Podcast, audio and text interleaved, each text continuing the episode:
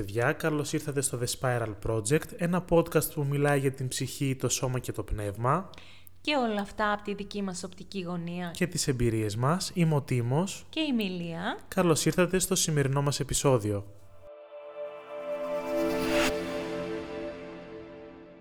Το σημερινό μας επεισόδιο, παιδιά, είναι αυτό που σας είχαμε υποσχεθεί στο προηγούμενο.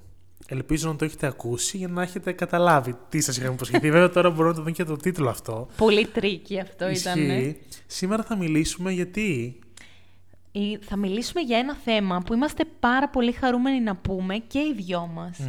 Είναι τα τσάκρα, παιδιά. Πόσο σημαντικά είναι αυτά τα τσάκρα, ρε εσύ; Πόσο σημαντικό είναι να κατανοήσουμε τι είναι, τι σημαίνει να τα έχουμε σε ισορροπία, τι σημαίνει, ρε παιδί μου, το να μην λειτουργούν Ή να είναι ή μπλοκαρισμένα. να είναι μπλοκαρισμένα. Είναι πάρα πολύ σημαντικό και θα τα πούμε όλα, θα τα αναφέρουμε στο σημερινό μας επεισόδιο. Γι' αυτό συντονιστείτε, πάρτε χαρτί και μολύβι, γιατί έχουμε πάρα πολλά να πούμε. Θα είναι λίγο μεγάλο θα το είναι επεισόδιο λίγο μεγάλο αυτό το σήμερα. επεισόδιο, έτσι πιστεύω κι εγώ. Αλλά έχει πάρα πολύ υλικό, έχει πάρα πολύ ενδιαφέρον.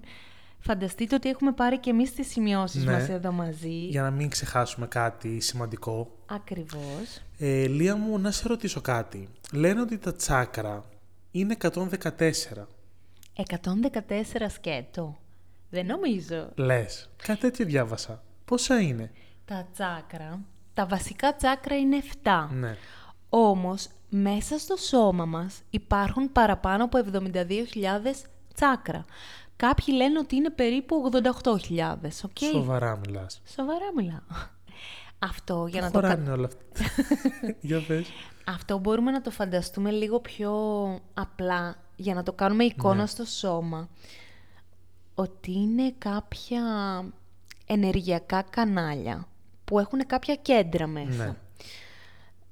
Φανταζόμαστε ότι τα κέντρα είναι τα τσάκρα και τα κανάλια αυτά που ρέει η ενέργεια πράνα μέσα στο σώμα. Μμμ. Τα κανάλια λέγονται νάντις Μμμ. και η ενέργεια που ρέει μέσα στο σώμα λέγονται, λέγεται πράνα. Ναι. Όμως πρέπει λίγο να το πάρουμε από την αρχή. Πρώτα απ' όλα να πούμε τι σημαίνει η λέξη τσάκρα. Ακριβώς. Η λέξη τσάκρα είναι σανσκριτική λέξη και λέγεται ο τροχός. Μμμ. Σημαίνει τροχός λοιπόν και είναι το ενεργειακό κέντρο που αυτό ρέει την ενέργεια όπως είπαμε μέσα στο σώμα μας. Ναι. Οκ, αυτό δεν το βλέπουμε με γυμνό μάτι, αλλά μπορούμε να το φανταστούμε σαν το φλεβικό σύστημα. Έχουμε τις φλέβες που είναι σε όλο μας το σώμα, Ακριβώς. οι διακλαδώσεις. Ναι. Και μέσα στις φλέβες ρέει το αίμα μας. Μμμ. Έτσι μπορούμε να φανταστούμε ότι η ενέργεια είναι το αίμα μας και τα κανάλια και τα κέντρα μας είναι το φλεβικό μας σύστημα. Τέλεια, για να μπορέσει να το καταλάβει και ο κόσμος, ρε παιδί μου. Ναι, να το κάνει λίγο εικόνα Ναι, για να το όποιον κάνει δεν εικόνα. έχει ασχοληθεί, ας πούμε. με Γιατί τα τσάκρα αγγίζουν ένα ενεργειακό κομμάτι, δεν είναι στον 3D κόσμο. Πώς είναι η φλέβα μας που τη βλέπουμε, ας πούμε. αυτά. Ακριβώς. Οπότε για να έχετε μια εικόνα, σας κάνουμε και αυτό το παράδειγμα. Παρόλα αυτά, επηρεάζει την ύλη. Εννοείται. Το σώμα μας δηλαδή. Εννοείται. Επηρεάζει το σώμα, την ψυχή και το πνεύμα μας. Γι' αυτό είναι πάρα πολύ σημαντικό να τα έχουμε σε ισορροπία. Όμως, θα μου πεις, ε, έρχονται μία φορά μόνο σε ανισορροπία ή αυτό είναι επαναλαμβανόμενο; Δυστυχώς είναι επαναλαμβανόμενο. Το, το να τα ενισχύσει μία φορά ή να τα ξεμπλοκάρεις μία φορά δεν σημαίνει ότι δεν θα ξαναμπλοκαριστούν. Ακριβώς. Είναι ένας μόνιμος αγώνας. Αγώνας. Αγώνας, σε εισαγωγικά αγώνας, ρε παιδί Ναι, μου. ναι. Θέλει, θέλει, μ, είναι μια θεραπεία που χρειάζεται να την κάνει συνέχεια. Ακριβώς, όπως ε, πρέπει να φροντίζουμε την υγεία μας, Ακριβώς. τη σωματική και να είμαστε υγιείς, να τρεφόμαστε σωστά, να κάνουμε σωστές επιλογές στη ζωή μας, έτσι πρέπει να δουλεύουμε και το ενεργειακό κομμάτι μας. Ξέρεις τι με... Μου φαίνεται πάρα πολύ περίεργο που το τσάκρα μπορεί να μπλοκαριστεί πάρα πολύ γρήγορα. Σε δευτερόλεπτα. Ναι, είναι τρομερό το πώς μπορεί να έρθει σε ανισορροπία. Ναι, είναι σαν ε, φαντάσου μία ροή ενός ποταμού Ναι. και ξαφνικά να πετάξεις ένα Μπράβο. βράχο.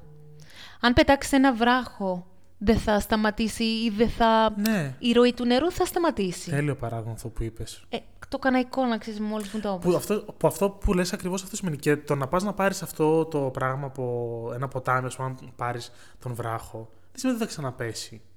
Και πέρα από αυτό, αν αφαιρέσεις ένα κομμάτι, δηλαδή υπήρχε ένα, μία πέτρα, ένα βραχάκι και το αφαιρέσεις, θα, Θα ρέει η ενέργεια. θα ρέει πιο γρήγορα η ενεργεια Που πάλι η έντονη ενέργεια δεν τη θέλουμε. Μπράβο. Θέλουμε τη σωστή δοσολογία ένα ναι, πράγμα. Ναι, μπράβο.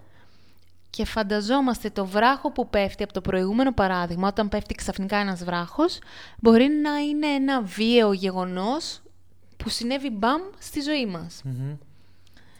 Ή αν ε, υπερχειλήσει, αν βγάλεις εσύ το κομμάτι, είναι πάλι αν αφήσεις την ροή της ενέργειας να ξεχυλήσει το σώμα σου. Ακριβώς. Λοιπόν, ας ξεκινήσουμε να πούμε ότι τα βασικότερα τσάκρα είναι 7 για αυτά που θα μιλήσουμε σήμερα. Αυτά βρίσκονται σε σημεία κλειδιά στο σώμα, κατά μήκος της σπονδυλικής μας στήλης. Αυτά είναι υπεύθυνα για τη ζωτική λειτουργία των βασικών μας οργάνων και κατ' επέκταση των ποιότητών μας. Ακριβώς. Ωραία. Εύκολα μέχρι εδώ. Είναι νομίζω πολύ κατανοητά, ναι. Ωραία, όπως είπαμε επίσης είναι ο τροχός και που σημαίνει αυτό ότι έχει μια ενεργειακή κίνηση. Δεν είναι σταθερή ενέργεια. Γι' αυτό λέγεται τροχός κιόλας. Ναι. Έτσι, με αυτό τον τροχό ρέει η ενέργεια στο σώμα μας. Η ενέργεια ξεκινάει από κάτω προς τα πάνω. Η ενέργεια ξεκινάει από κάτω προς τα πάνω και από πάνω προς τα κάτω. Έχει, δεν έχει μόνο μία... μία Κατεύθυνση, Μπράβο. μία, ναι. Έχει δύο κατευθύνσεις. Έχει πολλές μάλλον κατευθύνσεις. Και πώς παίρνουν ενέργεια δηλαδή τα τσάκρα; Από πού γεμίζει, Από ας πού πούμε, αυτή γεμίζει, η ναι. ενέργεια.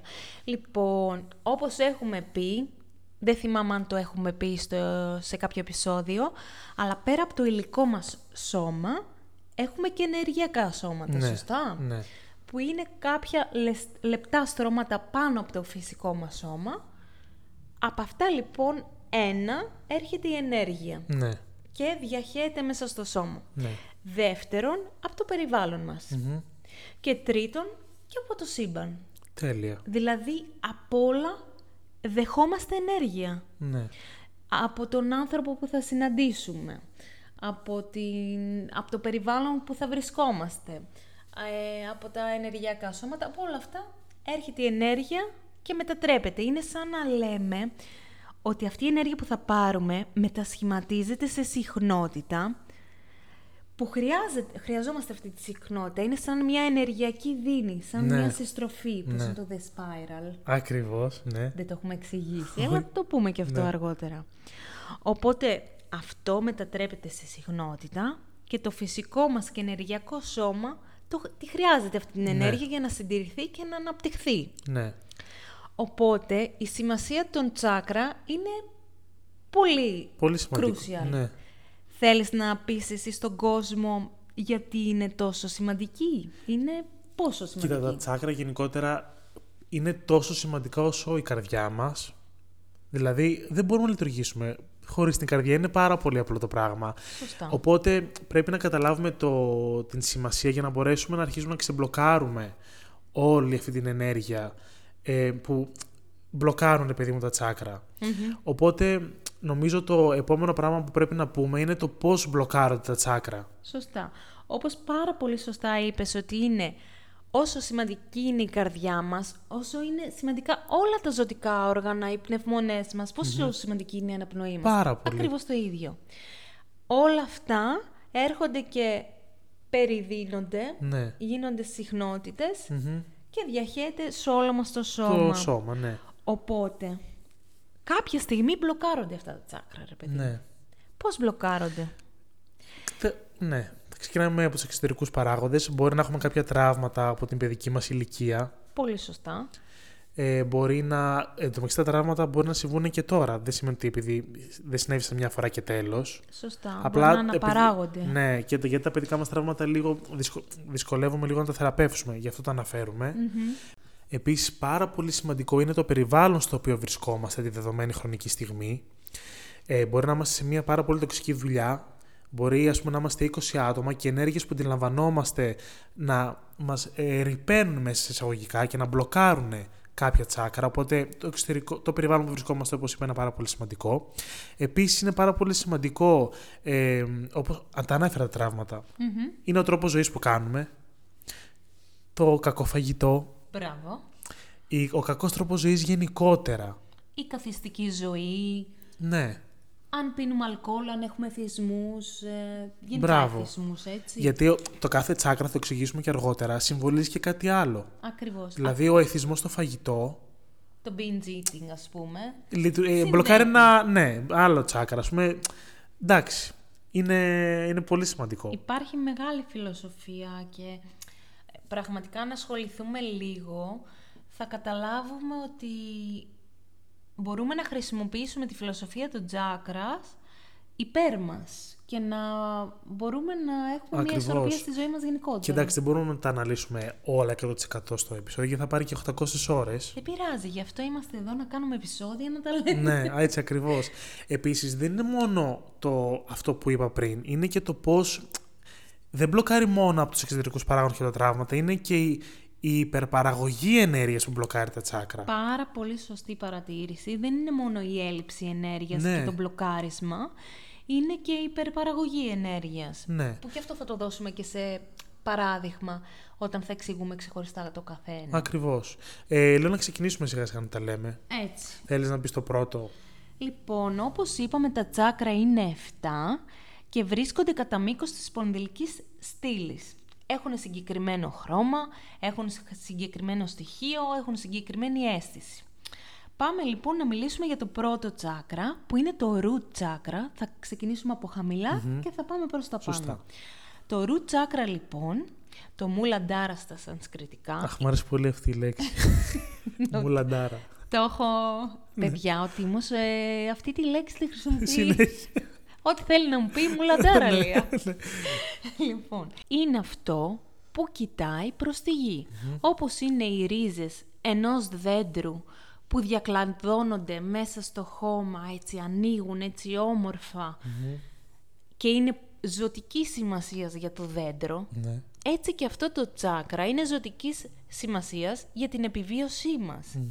Όπως το δέντρο χρειάζεται να έχει γερές, δυνατές ρίζες για να επιβιώσει, έτσι και εμείς εδώ δείχνει τη δύναμη για τη θέλησή μας για ζωή.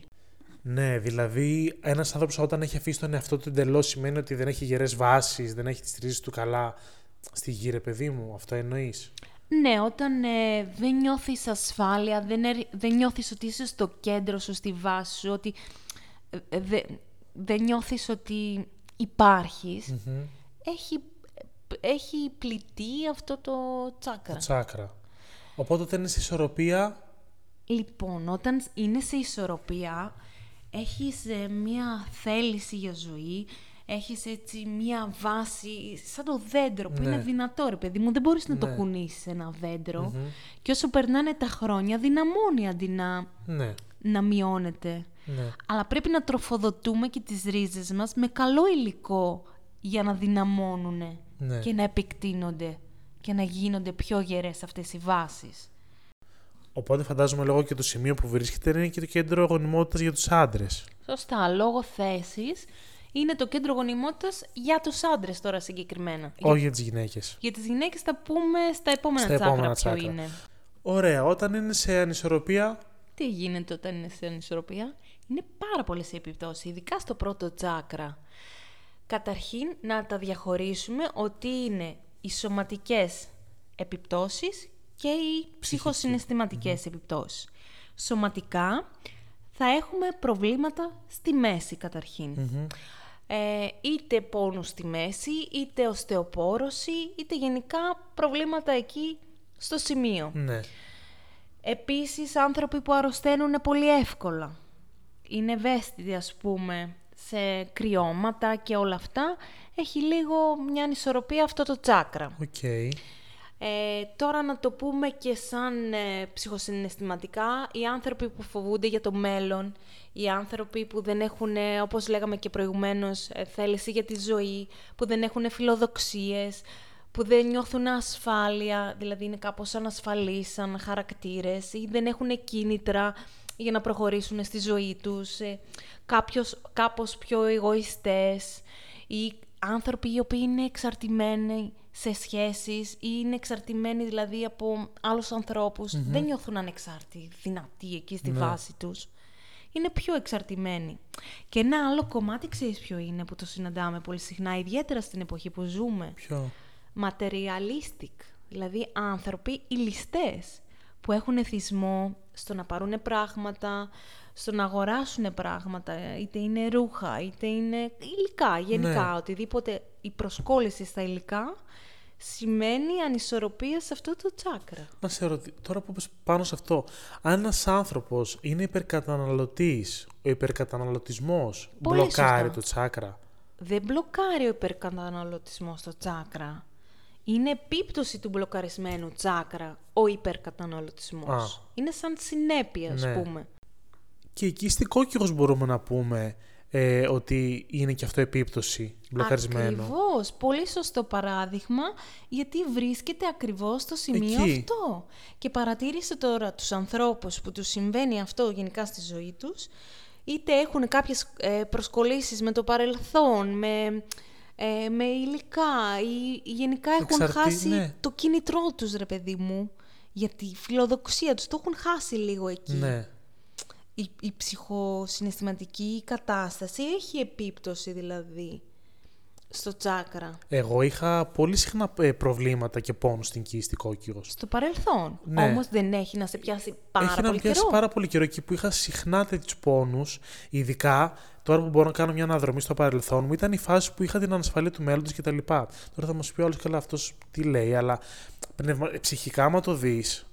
Έτσι είναι. Έτσι είναι. Γιατί όταν ε, ανοίγουμε τα φτερά μας δεν έχουμε ανασφάλεια για το μέλλον, εννοείται. Και αν είναι αβέβαιο το μέλλον και δεν έχουμε πάρει να χαράψου- χαράξουμε συγγνώμη, μια πορεία, ε, είναι λογικό Ναι. να μας συμβαίνει. Οπότε το Ακριβώς. σώμα είναι σαν να σου μίλησε, να σου εκδηλώσει αυτό που σου συμβαίνει μέσα σου. Ναι. ώστε να μπορέσεις εσύ να το αλλάξεις. Και είδε κάπως, με κάποιο τρόπο, εσύ πήρες το μήνυμα, το άλλαξες και δεν σε ξανά έπιασε. Ναι, βέβαια, μέχρι να το αλλάξω αυτόν τον τρόπο με- μου πήρε κάποια χρόνια, αλλά τέλος πάντων. Εντάξει. Γιατί τώρα. είναι ένας πόνος που σε πιάνει και σε. Τέλος πάντων. Είναι έντονος, ναι. ναι. Τώρα θέλεις να πάμε στο δεύτερο τσάκρα, να πούμε; Φυσικά και θέλω να πάμε στο δεύτερο τσάκρα. Το δεύτερο είναι το ιερό μας τσάκρα ή αλλιώς Σβαντιστάνα.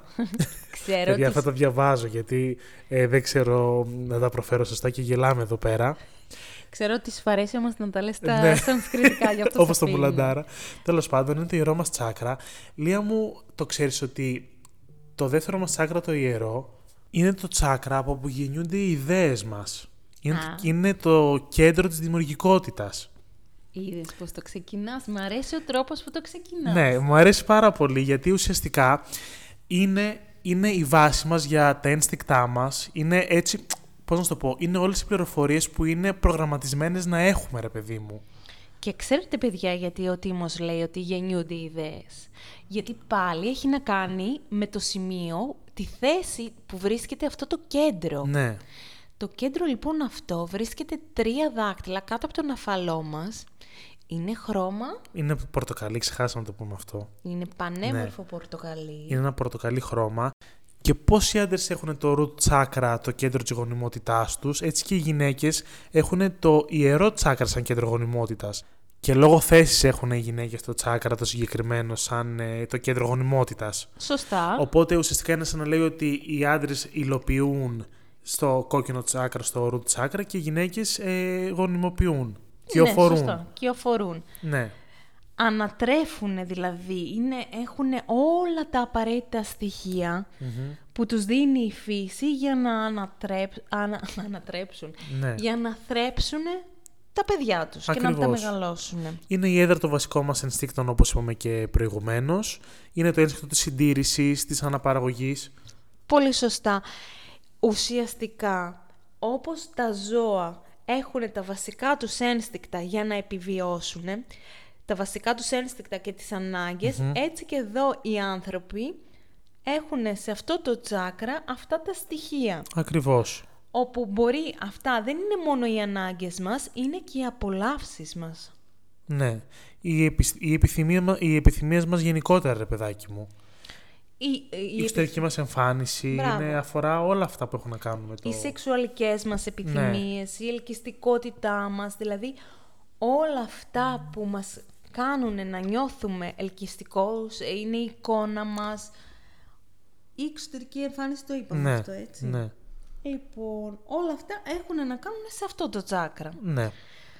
Επίσης, ξέχασα να πω, είναι και η δημιουργική έκφραση, η δημιουργικότητά μας. Δηλαδή, ένας άνθρωπος όταν είναι πολύ δημιουργικός στη ζωή του, κάνει πράγματα έτσι, εκφράζεται με- μέσω της δημιουργικότητας, ζωγραφίζει, είτε φτιάχνει, δημιουργεί πράγματα, είναι πολύ ενισχυμένο αυτό το τσάκρα του. ναι. Και όταν είναι σε ισορροπία, Ακριβώς, σε, σε ισορροπία, είσαι πολύ δημιουργικός, σε χαρά, απόλαυση για τη ζωή. σε όλα τα επίπεδα. Έτσι ακριβώς. Και τι γίνεται όταν είναι σε ανισορροπία; Όταν είναι μπλοκαρισμένο και βρίσκεται σε αυτή την ανισορροπία που λέμε, έχει δύο διαφορετικές επιπτώσεις. Η μία είναι σε σωματικό επίπεδο και η άλλη είναι σε ψυχοσυναισθηματικό επίπεδο.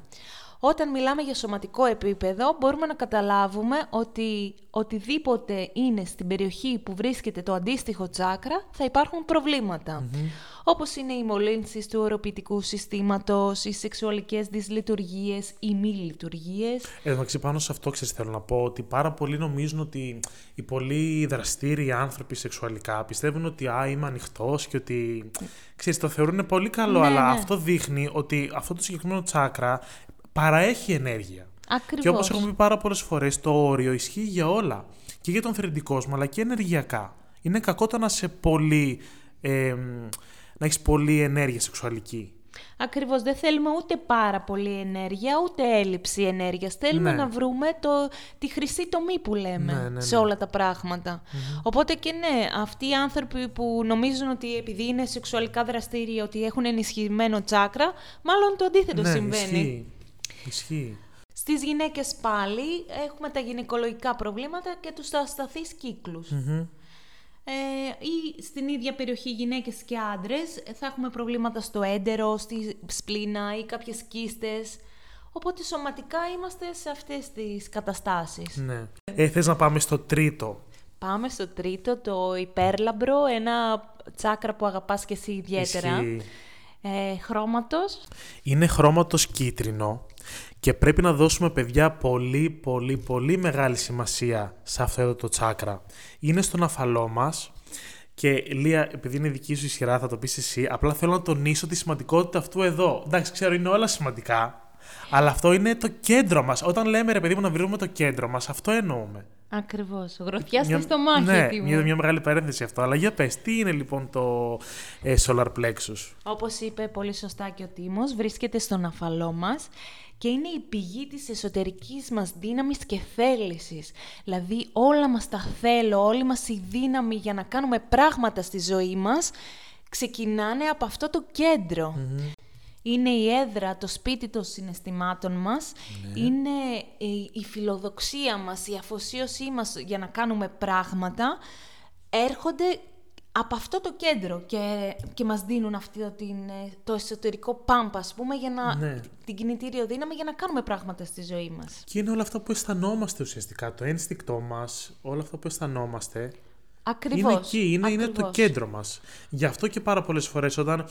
Επειδή ένας άνθρωπος, ρε παιδί μου, που το έχει ενισχυμένο ή και έχει αδυναμία, εκλαμβάνει, παίρνει και τις ενέργειες των άλλων πάρα πολύ εύκολα. Ακριβώς, γιατί είναι και η σύνδεση με τους Ακριβώς. άλλους ανθρώπους. Και γι' αυτό φωνάζουμε και λέμε συνέχεια ότι πρέπει να προστατευόμαστε. Ουσιαστικά ο τρόπος να προστατευτείς είναι από εκεί, δηλαδή βάζοντας και το χέρι σου στο μάχη σου, στο, στον αφαλό, για να εμποδίσει, ρε παιδί μου, και καλά την ενέργεια που θα σου έρθει εξωτερικά. Αυτό είναι πάρα πολύ σωστό για ανθρώπους που ε, νιώθουν ότι τους τρώνε την ενέργεια εύκολα άλλοι άνθρωποι.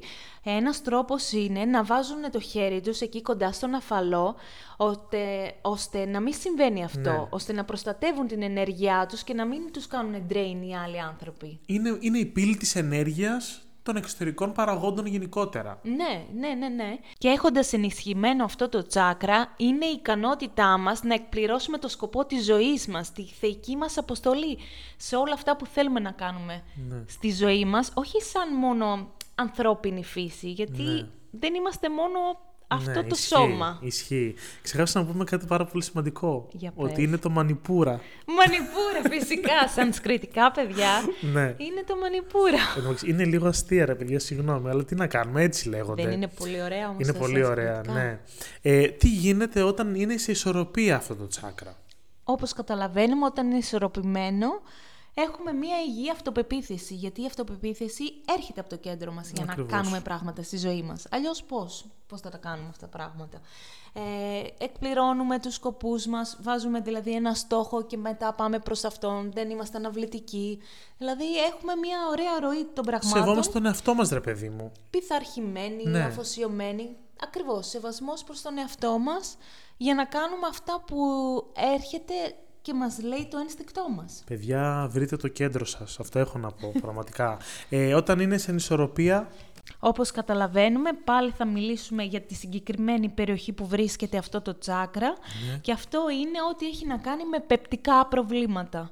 ναι. Είτε αν κάποιος ε, έχει υπερφαγίες, binge eating, ε, είτε κάποιος έχει προβλήματα με το διαβήτη του ή έχει προβλήματα με σηκώτη, χολή, πάγκρεας. ε, Εν τω μεταξύ είναι τρομερό το πώς είναι όλα συνδεδεμένα έτσι. είναι απίστευτο, είναι μαγικό. Είναι πραγματικά όλο αυτό η συσσόρευση που γίνεται, είτε είναι που πάει στο σηκώτη, είτε στη χολή. Και πώς εντωμεταξύ στην καθημερινότητά μας είναι όλα έτσι συνδεδεμένα. Και ο κόσμος δεν το καταλαβαίνει. Όχι, δηλαδή, αλλά όταν λέμε στον άλλον ότι έβγαλε χολή, είδες. Κατάλαβες. Ότι Έβγαλε την είναι, κακία είναι, του. ναι, είναι, είναι όλα πολύ έτσι συνδεδεμένα το ένα με το άλλο και ο κόσμος δεν μπορεί. Όταν εμβαθύνει σε κάποιο γεγονός, ρε παιδί μου, σε αυτά τα πράγματα, καταλαβαίνεις ότι υπάρχει μια ροή των πραγμάτων και ότι η ενέργεια υπάρχει. Ακριβώς Και να έτσι. μιλήσουμε σε άλλο επεισόδιο για την ενέργεια, το τι είναι ενέργεια, ρε παιδί μου. Φυσικά Αλλά έρχεται αυτό το επεισόδιο Ναι. με πάρα πολύ χαρά επίσης. Θέλω να πω ότι άνθρωποι, οι άνθρωποι έχουν ε, κάποια πράγματα στη ζωή τους τόσο παγιωμένα ότι χωρίς να αναρωτιούνται γιατί συμβαίνει. Όπως είπαμε, ε, κάθε όργανο συνδέεται με κάποιο συνέστημα. Ναι. Το σηκώτη, για παράδειγμα, συνδέεται με το θυμό. Ναι. Και θα παρατηρήσουμε ανθρώπους οι οποίοι είναι αλκοολικοί και Τρομερός. πλήττεται το σηκώτη τους. Γιατί γίνεται αυτό, γιατί αυτοί συσσωρεύουν το θυμό τους, δεν τον εκφράζουν και βρίσκουν το, το αλκοόλ σαν μέσο έκφρασης του θυμού. δημιουργείται δεσμός με το αλκοόλ. Ακριβώς, Ναι. γιατί όταν εμείς θα πιούμε το αλκοόλ, τι γίνεται τελικά; Αρχίζουμε και γίνου- γινόμαστε εκφραστικοί. Γι' αυτό οι άνθρωποι που κάνουν- έχουν την κατανάλωση αλκοόλ έχουν αυτά τα επεισόδια και στο σπίτι τους και στα οικογενειακά προβλήματα, χτυπάνε τις γυναίκες τους και οτιδήποτε δεν θα το κάνανε χωρίς το αλκοόλ.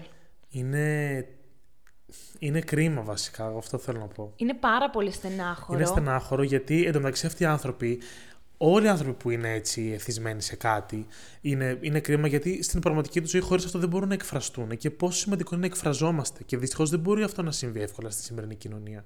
Ναι, γιατί η καταπίεση έρχεται σε όλα τα επίπεδα της ανθρώπινης φύσεως μας. Και αν το παρατηρήσεις, όταν ας πούμε ο άλλος ε, κα- έχει έκρηξη θυμού λόγω του αλκοολισμού, θα σου πει ότι α, ήπιε. Οπότε βρίσκουν και τη δικαιολογία του τύπου αυτός ήπιε αλκοόλ. Οπότε Άρα, γι' αυτό ναι. ε, έκανε αυτή τη σκηνή. Οπότε δεν είναι αυτός ο άνθρωπος έτσι, αλλά λόγω του αλκοόλ τον έκανε. Αλλά αυτό που συνέβη είναι η συσσόρευση. Ακριβώς και η καταπίεση του συναισθήματος αυτού. Τώρα θα τρελαθώ εγώ, θα νευριάσω, αλλά τέλος πάντων. Λογικό να νευριάσεις ε, είναι πάρα πολύ λογικό. Αλλά είδες, δεν θα αναρωτηθεί ο άλλος γιατί συνέβη αυτό το πράγμα στον Ναι. αλκοολικό. Όχι, το αλκοόλ. Ναι. Άρα είναι τόσο παγιωμένη η πεποίθηση και ούτε καν η διάθεση να Ναι. σκεφτούμε παραπέρα γιατί συμβαίνει αυτό. Ακριβώς, ακριβώς. Το στομάχι πραγματικά με, με, με εκπλήσει πώς γίνεται όταν είσαι αγχωμένος κατευθείαν σημαίνει το στομάχι. Εγώ το παθαίνω αυτό συχνά όταν αγχώνομαι. Επίσης, όταν νιώθω ότι δεν είμαι αγχωμένος, μπορεί το στομάχι πάλι να νιώσει το άγχος. Ναι, γιατί ξέρω αν εσύ μπορεί να καταλαβαίνεις. μην το έχεις νιώσει συνειδητά το Ναι. άγχος σου, αλλά αυτό υπάρχει μέσα σου και ξαφνικά νιώθεις ένα Ναι. σφίξιμο ή σαν να στρίβει, ας πούμε, το στομαχι να στρίβει το, το Ναι. έτερό σου ένα πράγμα. Ναι. Είναι τόσο συνδεμένο όλο αυτό. Το, το, σ- το, η ψυχή σου σου δίνει το μήνυμα μέσω του σώματος. Πώς αλλιώς θα σου μιλήσει η ψυχή σου; Δεν γίνεται. Στο λέει και ξεκάθαρα, αλλά ε- είμαστε τυφλοί και είμαστε και κουφοί. Ναι, απλά η Ναι, ψυχή παιδιά είναι σου. μετά πολύ δύσκολο να τη γιατρέψεις. Όταν υπάρχει, μάλλον το ψυχοσωματικό είναι πολύ δύσκολο να το γιατρέψεις μετά. Γιατί η ψυχή ε, ξεσπάει πάνω σου, στο σώμα σου και μετά άντε να το φτιάξεις. Ξέρεις τι, δεν είναι, δεν είναι θέμα δυσκολίας πιστεύω, είναι θέμα πρώτα συνειδητοποίησης και μετά διάθεσης για αλλαγή. Ναι. Γιατί οι άνθρωποι φοβούνται την αλλαγή, γιατί είναι πολύ α, α, ασφαλείς σε αυτή την κατάσταση που Ναι. τους συμβαίνει, ακόμα και αρνητική να είναι. Αυτό είναι το μεγάλο πρόβλημα των Ισχύει. ανθρώπων. Για μένα δεν υπάρχει τίποτα δύσκολο. Δεν υπάρχει τίποτα δύσκολο αν έχεις κάτσει και τα έχεις βάλει όλα σε σειρά και έχεις τη διάθεση να τα αλλάξεις. Αν όμως αρνείσαι ότι συμβαίνει κάτι αρνητικό ή αν απλά λες ότι μου συμβαίνει κάτι αρνητικό και πάλι δεν κάνεις κάτι, τότε θα φαίνονται όλα Ναι, δύσκολα. πραγματικά. Τέλος, δεν είναι αυτό το ζητούμε. Ναι, Λέμε και ναι, τα τσάκρα παρα- σήμερα. Λοιπόν, παρα- ε, ε, παραφέρθηκα. νομίζω πάμε στο επόμενο. Εκπληκτικό τσάκρα. Σου έχω πει πολλές φορές ότι μου αρέσει αυτό το τσάκρα. Αγαπημένο τσάκρα. Είναι αγαπημένο, είναι της καρδιάς. Είναι το νούμερο 4. Είναι το τέταρτο τσάκρα, έχει χρώμα πράσινο. Σου έχω πει το, το τι σύνδεση έχω με αυτό το χρώμα. Μπορεί να διαλέγω αυτό το χρώμα χωρίς να το καταλάβω. Όταν δω πράσινο το πάω και τα αρπάζω. Ναι, Το έχεις καταλάβει νομίζω. Πράσινο είναι το σπίτι του. Παντού. Οικολογικό. Όχι, το σπίτι είναι σε κάθε δωμάτιο, έχει άλλο mood. Ισχύει. Ναι. Αλλά Λοιπόν, με αρμονία. Είναι το πράσινο, αλλά είναι το μοναδικό τσάκρα που από πίσω του έχει άλλο ένα κέντρο, το οποίο έχει χρώμα ροζ. Και γιατί συμβαίνει αυτό; Το τσάκρα της καρδιάς είναι το κεντρικό τσάκρα από όλα τα 7 που έχουμε. Δηλαδή, είναι το κέντρο, το πράσινο και από πάνω έχει άλλα τρία τσάκρα και από κάτω υπάρχουν άλλα τρία. Είναι το μοναδικό τσάκρα το οποίο έχει πάρα μα πάρα πολύ δύναμη και δεν πλήττεται ουσιαστικά σχεδόν ποτέ γιατί είναι το κέντρο, είναι η ψυχή από πίσω ρε παιδί μου. Πολύ σωστά τα λες. Και όπως είπαμε είναι 7 τα τσάκρα. Και ο λόγος που συμβαίνει αυτό είναι γιατί είναι το σημείο σύνδεσης των ανώτερων και κατώτερων κέντρων του σωματος Δηλαδή, τα κάτω τσάκρα, τα τρία κάτω, αφορούν τη γη. Και τα τρία πάνω αφορούν τον ουρανό. Είναι η σύνδεση του ουρανού και της γης. Είναι το τσάκρα που λέμε ότι πρέπει να έχουμε επαφή με το συνέστημά μας. Έχει να κάνει, ρε παιδί μου, με όλα αυτά που έχουν να κάνουν με το συνέστημα. Δηλαδή είναι το να αγαπάς, να αγαπιέσαι, να δίνεις, να λαμβάνεις το συνέστημα, να νιώθεις συμπόνια. Ναι, να έχεις λίγο ενσυναίσθηση, ρε Ναι. παιδί μου, να μην είσαι ανέστητος. Πόσο σημαντικό είναι να έχεις ενσυναίσθηση. Το να μπορέσεις να ακούς τον άλλον, το τι θα σου πει, να, να καταλαβαίνεις τι σου λέει. Εδώ μεταξύ, ξέρεις τι παρατηρώ τώρα, είναι πάρα πολλοί άνθρωποι που δεν έχουν επαφή με το συνέστημα. καθόλου ή φοβούνται να το εκφράσουν το συνέστημά τους, είτε το θάβουν μέσα, ότι δεν, δεν ξέρουν καν πώς είναι να νιώθουν το συνέστημα. ναι. Ενώ πιστεύουν ότι νιώθουν. Είναι αυτό που λέω εγώ μερικές φορές, ότι μακάρι να υπήρχε ένα ελιξίριο αναισθησίας. Νομίζω ότι χρειάζεται μερικές, Μερικές φορές. φορές ε. χρειάζεται. Και επίσης, όπως έχουμε πει και στα προηγούμενα τσάκρα, να τονίσουμε εδώ το πόσο σημαντικό είναι να υπάρχει όριο. Γιατί σε επηρεάζει άμεσα το να είναι σε, να παράγεται πάρα πολύ ενέργεια στο, συγκεκ- στο συγκεκριμένο τσάκρα. Σωστά. Κάνεις πολύ κακό στον εαυτό σου. Αν, αν δίνεις Ναι, συνέχεια. αν δίνει συνέχεια πάρα Σωστά. πολύ χωρίς. Οκ, ναι, είναι η ουράνια αγάπη, ρε παιδί μου που λέμε. Είναι στο τσάκρα αυτό η ουράνια αγάπη, αλλά και αυτό με όριο. Ο- Ουσιαστικά το όριο δεν είναι ότι πρέπει να βάλεις ένα μέτρο πόσο θα αγαπάς. Όχι, όχι. Απλά να, να βάλεις ότι Θε, φαντάζομαι ότι είμαστε μια μπαταρία. Δεν μπορούμε απλά συνέχεια να χρησιμοποιούμε αυτή την μπαταρία. Πρέπει να Ναι. τη φορτίσουμε κιόλας. Μμμ. Γιατί αλλιώς θα τελειώσει. Low battery, you know. Ακριβώς. Ακριβώς. Όπως είπαμε, είναι το, το τσάκρα το οποίο έχει από πίσω άλλο ένα. Το γιατί είναι η δευτερεύον ψυχή κέντρο. μας σε αυτό το σημείο. Είναι, πραγματικά είναι πάρα πολύ δύσκολο να, να πάθει κάτι. Αυτό αυτό το είναι που, τσάκρα. που- και να πεθαίνεις που λέμε. Αυτό είναι Ναι. ακόμα εκεί στη θέση του, ρε παιδί μου. Ναι, ακριβώς. Ωστόσο, αυτό δεν σημαίνει ότι δεν μπορεί να είναι σαν ισορροπία. Σωστό και Έτσι αυτό. δεν είναι.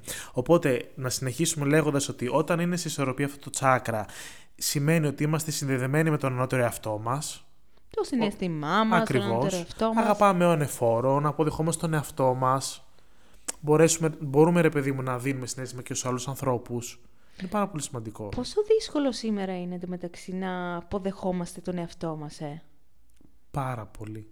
Και πραγματικά αν κάτσουμε να το σκεφτούμε, γιατί το έχουμε δεδομένο ας πούμε, ότι θα περάσουμε από τον καθρέφτη και δεν θα πούμε και τα καλύτερα, έτσι δεν είναι; Έτσι είναι και επίσης ξέρεις τι συνειδητοποιώ τώρα ότι είναι πάρα πολύ δύσκολο γιατί ναι, εγώ έχω συσσωροπία για παράδειγμα το τσάκρα της καρδιάς. Πάω να δώσω συνέστημα σε έναν άνθρωπο, αλλά ο άλλος, ο άλλος άνθρωπος φοβάται, κάνει πίσω. Και πόσο με κάνει να μαζεύομαι εγώ και τελικά να μου δημιουργεί πρόβλημα στο να εκφράζομαι, άρα να μου δημιουργεί ανισορροπία. Αυτό είναι πολύ σωστό και ο λόγος που τα λέμε τώρα αυτά εδώ είναι ότι πρέπει να μάθουμε και λίγο να θωρακίζουμε τον εαυτό μας. Δηλαδή ο άλλος μπορεί να έρθει να κάνει ό,τι θέλει σε σένα και Ναι. στο συναίσθημά σου. Επειδή αυτός έχει τα δικά του Να σου τραύματα. δώσω τα σκουπίδια του, ας πούμε. Ναι, πάρτα. Εγώ δεν τα θέλω. Ναι, πραγματικά. Ανακύκλωση. Αυτό που πρέπει εμείς να μάθουμε είναι, όπως είπες και πριν, να βάλουμε αυτό το όριο. Δηλαδή, ο άλλος δεν πρέπει να επιτρέψουμε μάλλον στον άλλον να μας φέρει σε ανισορροπία. Μμμ. Να είμαστε τόσο θωρακισμένοι για να μπορούμε να, να, να βγαίνουμε αλόβητοι από κάποιες καταστάσεις. Ακριβώς. Και να βρίσκουμε κατευθείαν το κέντρο μας. Με Ναι. το που συμβαίνει κάτι το οποίο δεν ταιριάζει με τις δικές μας τις συχνότητες. Ακριβώς. Όπως είπαμε και στο προηγούμενο τσάκρα, να βάζουμε το χεράκι στην κυλίτσα μας, ας πούμε, Να όταν νιώθουμε προστατευόμαστε. ότι βαλόμαστε από κάποιο γεγονός. Που σίγουρα συμβαίνει σε όλους ε, αναχρονικά διαστήματα, έτσι. Ναι. Δεν υπάρχει άνθρωπος που δεν βάλεται. Ναι, ναι, ναι. Και διαλογισμός. Για φαντάσου όμως να, να, έρθει, να βγαίνεις έξω, να πας στη δουλειά σου, να κάνεις τα ό,τι κάνεις τη μέρα σου και να, και να βλέπεις κόσμο. Και μετά να είσαι ανοιχτός σε ό,τι ο άλλος έχει τα δικά του προβλήματα στο σπίτι. Ο άλλος έχει τα δικά του προβλήματα στη δουλειά. Να έρχεται ο ένας να σου λέει το πρόβλημά του ή να, να βγάζει τα νεύρα του ή να βγάζει το συναίσθημά του και εσύ να μην έχεις θωρακιστεί. Φαντάσου πώς θα γυρίσεις στο σπίτι. Καλά, εγώ είχα αυτό το πρόβλημα πάρα πολλά χρόνια. Όταν ξεκίνησα λίγο να μπαίνω στο θέμα της ενέργειας, γιατί εγώ από πάντα ε, είχα αυτά τα ερεθίσματα και πάντα ήμουν χάλια, αλλά δεν ήξερα το τι είναι αυτό. Τι συμβαίνει. δεν ήξερα να προστατεύομαι και ακόμα ε, προσπαθώ να, να, να ανεβάσω τον εαυτό μου στο να προστατεύομαι περισσότερο, γιατί ναι, έχω μάθει, αλλά ήμουν πολύ επιρρεπής σε αυτές τις ενέργειες. Ναι, γιατί ήσουν και ένας άνθρωπος πολύ δοτικός και συναισθηματικός, αλλά είδαμε τελικά ότι και αυτό δεν Ναι. είναι αρκετό. Και πόσο μάλλον σε εμάς που έρχονται όλοι να μας πούν τα προβλήματά τους. Λέμε Δηλαδή- τώρα. δηλαδή, πραγματικά το έχουμε και οι δύο αυτό το πράγμα. Μπορεί να κάθουμε κάπου, να ήρθε ένας άλλο να πει το πρόβλημά του. Ισχύει Και αυτό. πόσο, α, άμα δεν ξέρει να προστατεύεσαι, πόσο παίρνεις τα Θα το σκουπίδια πάρεις του σπίτι μέσα σου, σου. ναι. Γι' αυτό τα λέμε και αυτά εδώ στα επεισόδια ναι, μας. έτσι ακριβώς. Ε, τι γίνεται λοιπόν όταν είναι σε ανισορροπία αυτό το τσάκρα; Αχ, όταν είναι σαν ισορροπία. Θες να μας πεις ε, εσύ, γιατί το έχω πάει μονότερμα. Όχι, όχι, μ' αρέσει όπως τα λες. Είναι, όπως είπαμε, σε κάθε τσάκρα και θα το λέω, αφορά την περιοχή που βρίσκεται. Αυτό βρίσκεται στην καρδιά. Πρώτα απ' όλα, σωματικά θα βγάλουμε προβλήματα στην καρδιά. Ναι. Ό,τι, ό,τι πρόβλημα στην καρδιά μπορεί να φανταστεί ο καθένας από αριθμίες μέχρι τα πιο σοβαρά. Να μην τα αναφέρω τώρα, καταλαβαίνουμε. Επίσης, πλήττονται οι πνεύμονες από απλή μορφή άσθματος, ακόμα και αλλεργικό άσθμα, α- ο- α- άσθμα που δεν μπορείς να βρεις το λόγο που συμβαίνει, ή άλλες πιο βαριές παθήσεις πνευμόνων ή ακόμα και παθήσεις στήθους. Καταλαβαίνεις ναι, ναι, ναι, τώρα. επειδή είναι γύρω-γύρω όλα αυτά τώρα. Οπότε ναι. γι' αυτό είναι πάρα πολύ σημαντικό, γιατί όλες αυτές οι ασθένειες που περιγράφονται, φαντάσου τώρα, πνεύμονες, στήθος, καρδιά. Αν αυτά τα, τα όργανα ε, πλήττονται, είναι κέρια σημασία, ε, αφορά τη ζωή σου, Ναι, ναι, ναι. ε, αφορά αν θα ζήσεις. Οπότε Ναι. είναι πάρα πολύ σημαντικό να προστατεύουμε το συνέστημά μας και να μάθουμε. ε, δηλαδή, δεν υπάρχει άνθρωπος που είναι αλάνθαστος και δεν, έχει, δεν, δεν έχει σαν ισορροπία αυτά τα Ακριβώς. πράγματα. Γι' αυτό όμως είμαστε εδώ και τα δουλεύουμε σιγά σιγά. ναι. Ο εγωισμός. Α, εννοείται. Αν κάποιος είναι πολύ Επίσης, εγωιστής. επίσης κάτι, ένα πολύ συχνό φαινόμενο στην σημερινή κοινωνία ε, ο εγωισμός. Τέλος πάντων, ε, είναι η ζήλια, επίσης, κάτι πάρα πολύ σημαντικό, ότι κατηγορείς τους άλλους, Ε, πάρα νιώθεις πολύ, συνέχεια ναι. θύμα. Α, οι άνθρωποι που θυματοποιούνται στις σχέσεις Ναι. δεν μπορούν να πάρουν ας πούμε τον εαυτό τους ε, στα, στα χέρια τους ας πούμε να, να εκδηλώσουν αυτά που αισθάνονται και συνήθως κατηγορούν τους άλλους για αυτό που τους συμβαίνει. Ναι. Δηλαδή ε, θα σκεφτούν να πούνε ότι «Α, δεν ενδιαφέρεσαι για μένα». Δεν θα πούνε όμως αυτή τι νιώθουν, θα πούνε το τι, το τι δεν νιώθει ο άλλος ας πούμε. Ακριβώς. Ή το τι δεν κάνει για αυτούς Και ο στο άλλος. φιλικό επίπεδο, σε όλες τις σχέσεις. Σε όλα τα επ- Φιλικά, επίπεδα, ναι. ξέρεις, είτε εγκομενικά, ας πούμε. Όλα, Ισχύει όλα. αυτό. Νιώθω ότι φταίνε οι άλλοι για αυτό που τους συμβαίνει, ας πούμε. Ναι, πάρα πολύ σημαντικά να βρούμε την ισορροπία σε όλα αυτά τα πράγματα. Οπότε έχουμε πολύ δουλίτσα όπως βλέπεις. ναι. Και αφού είπαμε για το κέντρο, τον τσάκρα, Αχα. πάμε στα πιο πάνω στρώματα. Α, Εξίσου σημαντικά, όπως όλα βέβαια. και είδες τελικά πως συνδέεται το 4 με το 5, Ναι. γιατί κάθε ένα συνδέεται και μεταξύ τους. Ναι. Γιατί το νούμερο 5 που αφορά ποιο, Είναι το throat chakra, το τσάκρα του λαιμού, που, είναι σε, που έχει το χρώμα μπλε. Μμμ. Τι να πούμε γι' αυτό; και βρίσκεται, καταρχήν να πούμε ότι βρίσκεται στο λαιμό, Ναι, ακριβώς. αυτό. η δύναμη που έχει το να η φωνή μας, αυτό που έλεγα κιόλας και στο... Αχ, σε ποιο επεισόδιο το έλεγα, στο με ευχαριστώ. Ναι, στο με ευχαριστώ το έλεγα. Πόσο σημαντικό είναι να μιλάμε, γιατί είναι το μόνο όπλο, ας πούμε, σε εισαγωγικά που έχουμε, η φωνή μας.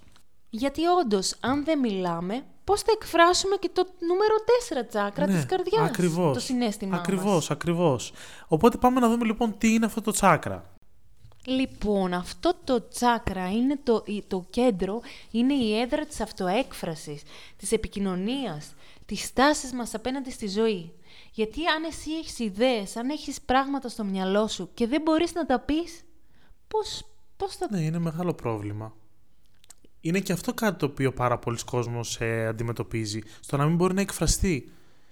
Ναι, γιατί μπορεί να έχεις το συνέστημα, Ναι. αλλά πώς θα το πεις; Και πραγματικά όλες σου οι ιδέες, οι σκέψεις σου, τα πάντα, όλα αυτά που, που σε εκφράζουν σαν άνθρωπο, πρέπει να τα εκφράζεις, να τα λες. Είναι όντως όπλο η φωνή σου. Και το πώς το να μην εκφράζεσαι, θεωρώ ότι δεν είναι... Οκ, ναι, έχει κάποια... Θα μιλήσουμε για το πώς επηρεάζει τα γύρω-γύρω όργανα, αλλά αυτό επηρεάζει και στη συνέχεια και όλα τα υπόλοιπα. Ακριβώς Φέρνει γι' σε αυτό είναι αληθινό. δυσλειτουργία, ναι. Και το τσάκρα της καρδιάς σε δυσλειτουργία και το ηλιακό πλέγμα που έχει άμεση σύνδεση. Πολύ σωστά.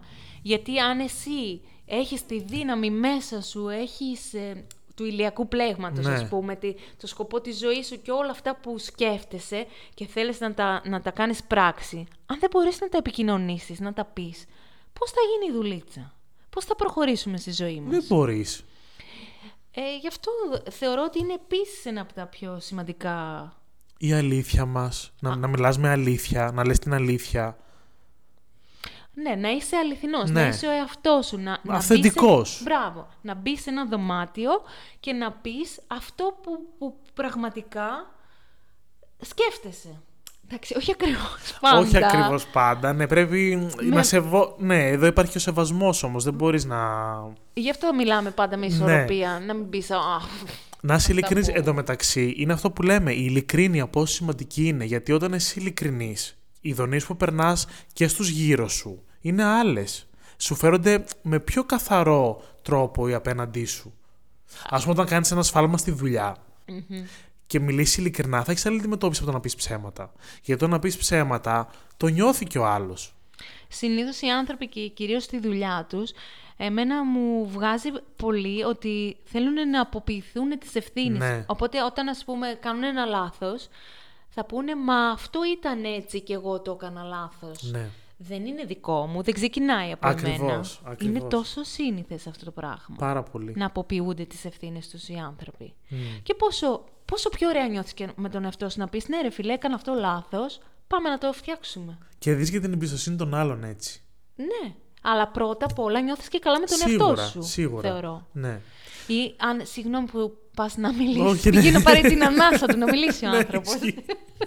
Αλλά ξέρεις τι μου ήρθε. Κάνε εικόνα τώρα ότι εσύ έχεις συγκεντρωθεί ε, με άλλους ανθρώπους να, σε μια γιορτή, σε μια άλλη συγκέντρωση, οτιδήποτε και αρχίζετε να μιλάτε για ένα θέμα.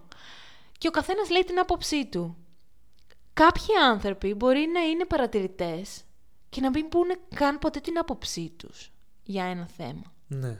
Ή να μην εκφραστούν, αν διαφωνούν, να μην το πούνε ή να πάνε να μιλήσουν και θα δουν ότι ο άλλος είναι κάπως πιο επιθετικός και θα μαζευτούν. Ισχύει.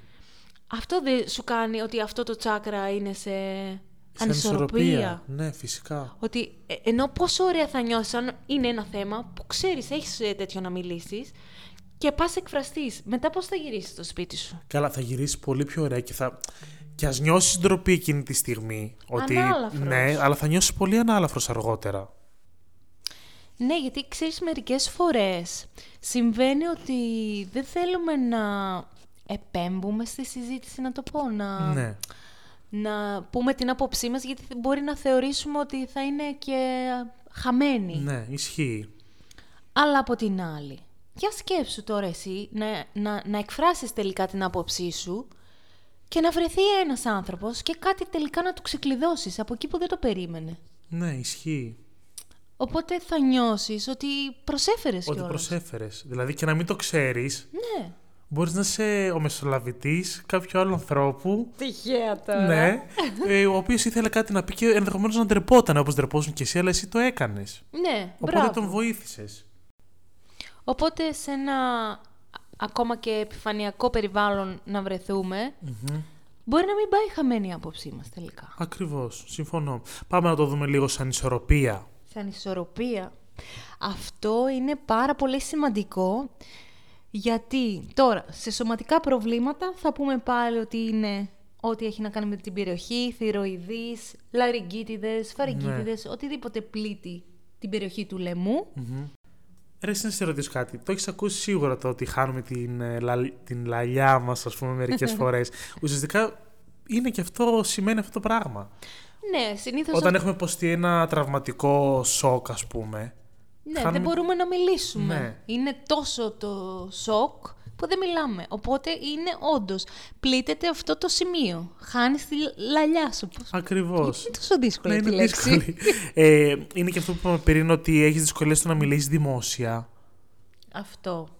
Ε, γιατί συνήθως αυτοί οι άνθρωποι που φοβούνται να μιλήσουν δημόσια είναι κάπως πιο ευάλωτοι στην αυτοκριτική. Ναι, Οπότε αυτό έχει να κάνει σε σύνδεση με αυτό το τσάκρα. ακριβώς. Ότι φοβάσαι ότι θα κρυθείς από τους άλλους. Μία συνεχώς...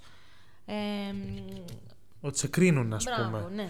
Και όπως είπαμε και πριν, ότι πώς συνδέονται και με τα προηγούμενα. Όταν έχεις συσσωρευμένο συνέστημα το οποίο δεν το εκφράζεις. Είναι τελείως μπλοκαρισμένο Ακριβώς. εκεί. Όταν δεν εκφράζεσαι, πάει.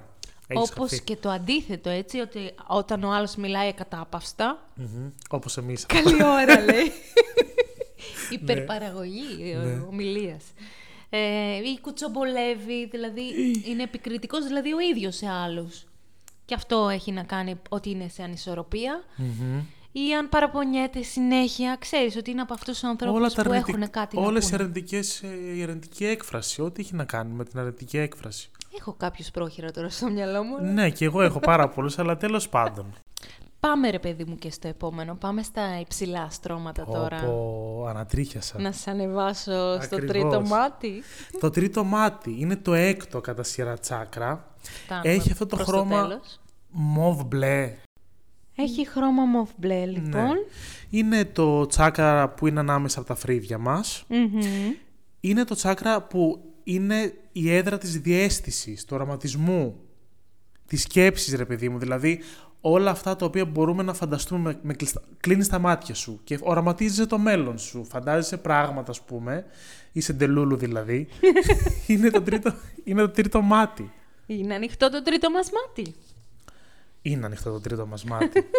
Πιστεύω ολονών των ανθρώπων που οραματίζονται και σκέφτονται τη ζωή τους στο μέλλον είναι, είναι το, το τρίτο τους μάτι ενεργοποιημένο. Αλλά επειδή δεν το καταλαβαίνουν, δεν μπορούν να καταλάβουν ότι είναι το τσάκρα αυτό. Και νομίζω ότι και σε κάποιους ανθρώπους μπορεί όντως όπως λες να είναι και να μην το ξέρουν καν οι ίδιοι ότι Αυτό. συμβαίνει αυτό. Ναι. Ναι. Γιατί Γι' αυτό- δεν τα έχουν συνδέσει τα πράγματα. Όχι, γι' αυτό και εμείς εμβαθύνουμε λίγο στην ενέργεια και λέμε ότι είναι όλα ενέργεια. Απλά ο κόσμος, μερικοί άνθρωποι μάλλον, δεν το έχουν καταλάβει το πώς συνδέονται όλα μεταξύ τους. Και νομίζω αυτό έχει να κάνει πιο πολύ γιατί ποτέ κάποιος ε, δεν μας μίλησε για την ενέργεια. Ναι. Ποτέ κάποιος ε, δεν έχει έρθει να ασχοληθεί με αυτά τα φαινόμενα αν δεν τα ψάξεις εσύ ο ίδιος. Ισχύει. Που πιστεύω ότι θα έπρεπε να υπάρχει σαν μια... Να τολμήσω να το πω στο σχολείο. Ε, είμαστε πάρα πολύ μακριά από αυτό. Έτη φωτός ίσως. Εδώ, παιδί μου, τρέπεσαι να πεις και τώρα ότι ασχολείσαι με την ενέργεια. Υπάρχουν άνθρωποι που δεν, νιώθεις ότι δεν μπορείς να το εκφράσεις εκείνους.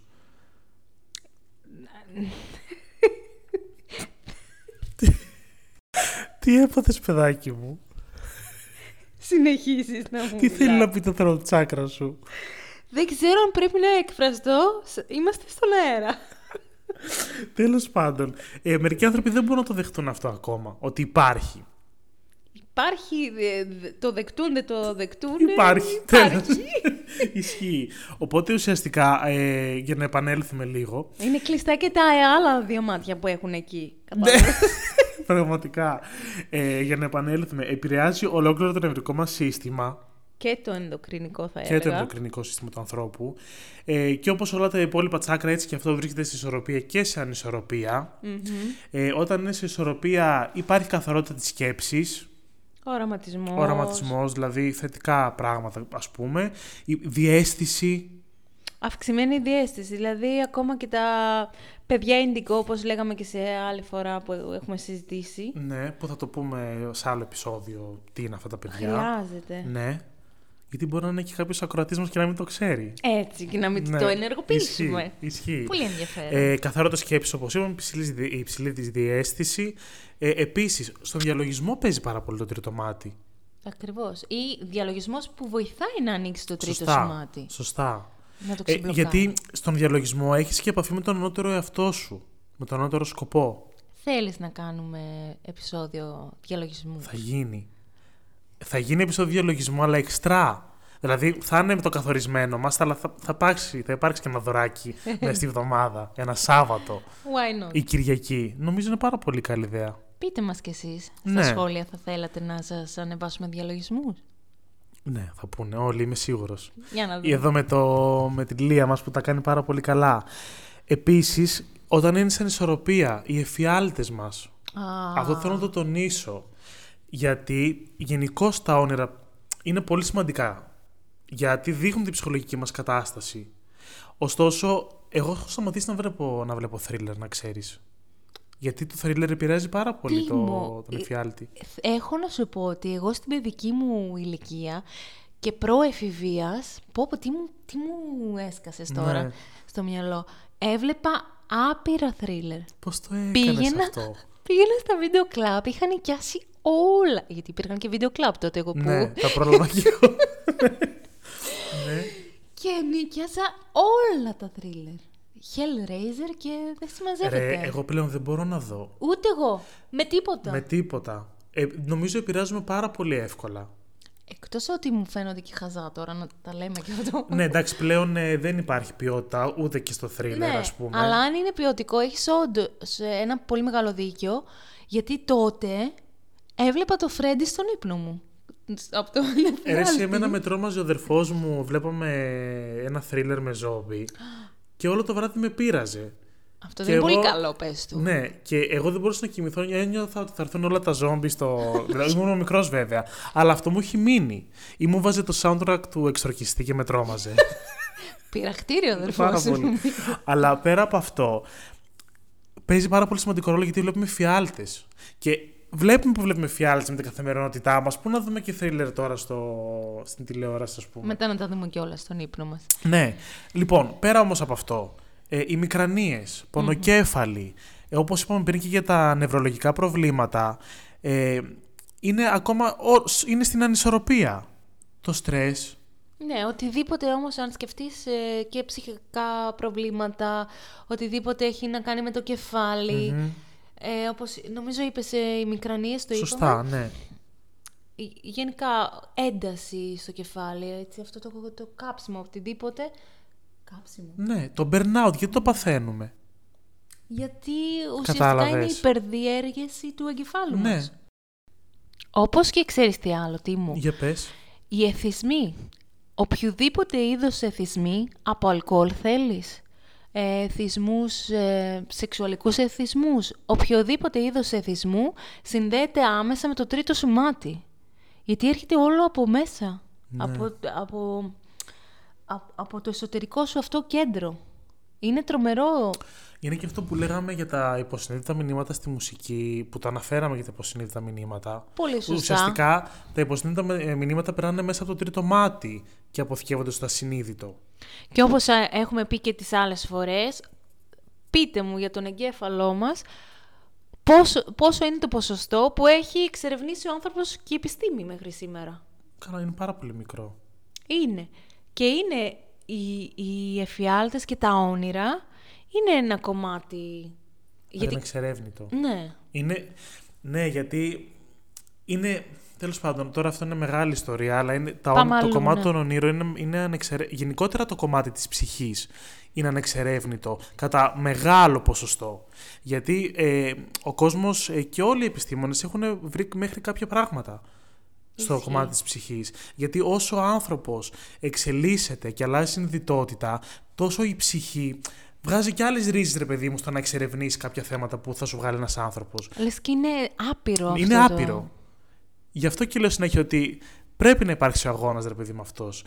Γιατί παλιά λέγανε στις πολύ πολύ παλιές εποχές ότι σου λέγανε η ψυχή είναι 10 τα προβλήματα της ψυχής, οπότε θα δώσω την αγω... σε 10 ανθρώπους την ίδια αγωγή. Μμ. Δεν μπορούσα να καταλάβω ότι κρύβονται πάρα πολλά πράγματα και ότι δεν μπορείς να δώσεις να πεις την ίδια. να κάνεις την ίδια θεραπεία στη Λία και άλλη θεραπεία στον Τίμο. Δεν μπορούσαν να καταλάβουν αυτό. Θα, θα λέγανε έχουμε τις ίδιες, ε, τα ίδια συμπτώματα, τα ψυχικά και θα κάνουμε το ίδιο και στους δύο. Σαν να μιλάμε για σωματικό πρόβλημα, Ναι. δηλαδή. Που ακόμα και εκεί έχει σύνδεση η ψυχή. Και αυτό γιατί δεν λαμβάνανε υπόψη τους τη μοναδικότητα Μπράβο. της κάθε οντότητας. Αυτό. Είμαστε διαφορετικοί άνθρωποι ο καθένας. Ακόμα και ακριβώς τα ίδια συμπτώματα ψυχικής ε, ασθένειας να έχει ο Α και ο Β, είναι τελείως διαφορετικοί οι παράγοντες που έχουν Ακριβώς. επηρεάσει αυτό το πρόβλημα. Ναι, ναι, και όσο, αλλά όσο ανοίγουν οι ορίζοντές σου και βλέπεις άλλα πράγματα και συνειδητοποιείς άλλα πράγματα και δέχεσαι άλλα πράγματα, τόσο πιο ε, πολύπλοκο είναι το κομμάτι της ψυχής. Και, και έχει να κάνει πάρα πολύ ο τρόπος που αντιλαμβανόμαστε ε, τα πράγματα. Γιατί α, εγώ αντιλαμβάνομαι με ένα χι τρόπο. Ο Τίμος αντιλαμβάνεται τα πράγματα με άλλο. Ναι. Οπότε το ψυχικό πρόβλημα του τάδε θα το δούμε και μέσα από τις εμπειρίες μας. ναι. Και μέσα Και από τα από περιστατικά που θα δεις ε, γενικώς, ένας ψυχολόγος μου θα δει κάποια περιστατικά. Οπότε σίγουρα υπάρχουν κάποιες βάσεις. Δεν μπορείς να πεις ότι δεν Εννοείται, υπάρχουν. ε. εννοείται ότι Αλλά υπάρχουν είναι η βάσεις. μοναδικότητα του κάθε ανθρώπου. Και νομίζω αυτό είναι και το μαγικό. Ναι, ισχύει. Τέλος πάντων. Πάμε λοιπόν στο 7ο τσάκρα, Λία μου. Ποιο είναι αυτό; Έβδομο και τελευταίο από τα βασικά Μμμ. είναι. Τι να σου πω τώρα. Τι να πούμε για αυτό το τσάκρα; Ναι. Πες μου. Τι να πούμε και για αυτό το Κορώνα. τσάκρα. Η κορώνα. ή το φωτοστέφανο που έχουν πάρα πολλοί άγιοι στις ε, αγιογραφι... οι αγιογραφίες όλες. Ακριβώς γιατί όπου αυτό το τσάκρα βρίσκεται ακριβώς πάνω από το κεφάλι μας και όντως το έχουν παρομοιάσει στις αγιογραφίες με το φωτοστέφανο. Σωστά. Είναι όντως όμως χρώμα προς το λευκό, λιλά λευκό Ναι. και γι' αυτό αν βλέπεις ότι ακόμα και σε θρησκείες τώρα που μιλάμε έχουν... Το φωτοστέφανο, γιατί Ναι. ουσιαστικά δείχνει και την πνευματικότητα. Γιατί το 7ο τσάκρα είναι αυτό που μας συνδέει με το πνεύμα. Ακριβώς. Οπότε είναι επειδή οι Άγιοι είναι ουσιαστικά πιο πάνω, ανώτερα ναι, είναι πνευματικά. ανώτερα, ναι, είναι, τους ε, συμβολίζουμε το φωτοστέφανο. Οπότε να πούμε ότι λέγεται crown chakra, είναι η κορώνα μας, γι' αυτό βρίσκεται πάνω από το κεφάλι μας. Ναι. Και λέγεται ότι το χρώμα του είναι αυτό το λευκό λιλά, γιατί περιέχει όλα τα χρώματα της ήριδας. Τρομερό. Τρομερό δεν είναι, που Ναι. είναι όλα τα χρώματα παρακάτω. Όπως και τα τσάκρα είναι το ουράνιο τόξο. Ναι, είναι ουσιαστικά αυτό. Αυτό πήγα να πω. Συγγνώμη, το πήρα από το Όχι, στόμα. ναι, η- αφού είμαστε συνδεδεμένοι, παιδί μου. γιατί ουσιαστικά, όπως είπες, έχει όλα τα χρώματα και επειδή πάμε από κάτω προς τα πάνω, καταλήγουμε στο τελευταίο μας τσάκρα. Οπότε είναι σαν γίνεται έκρηξη χρωμάτων, ας πούμε. Έτσι ακριβώς, σαν να φτάνουμε προς, την... προς τον ανώτερο Ναι. εαυτό μας, ας πούμε. Ότι Είναι- φαντάσου τώρα ότι έχουμε φέρει σε ισορροπία όλα μας τα τσάκρα. Ναι.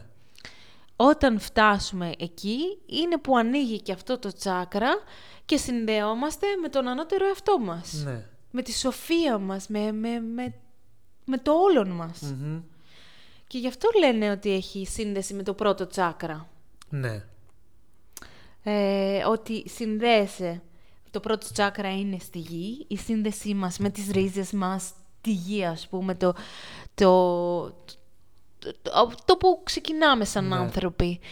Και το έβδομο τσάκρα είναι η σύνδεσή μας με το πνεύμα μας, τον ανώτερο εαυτό Ναι. μας.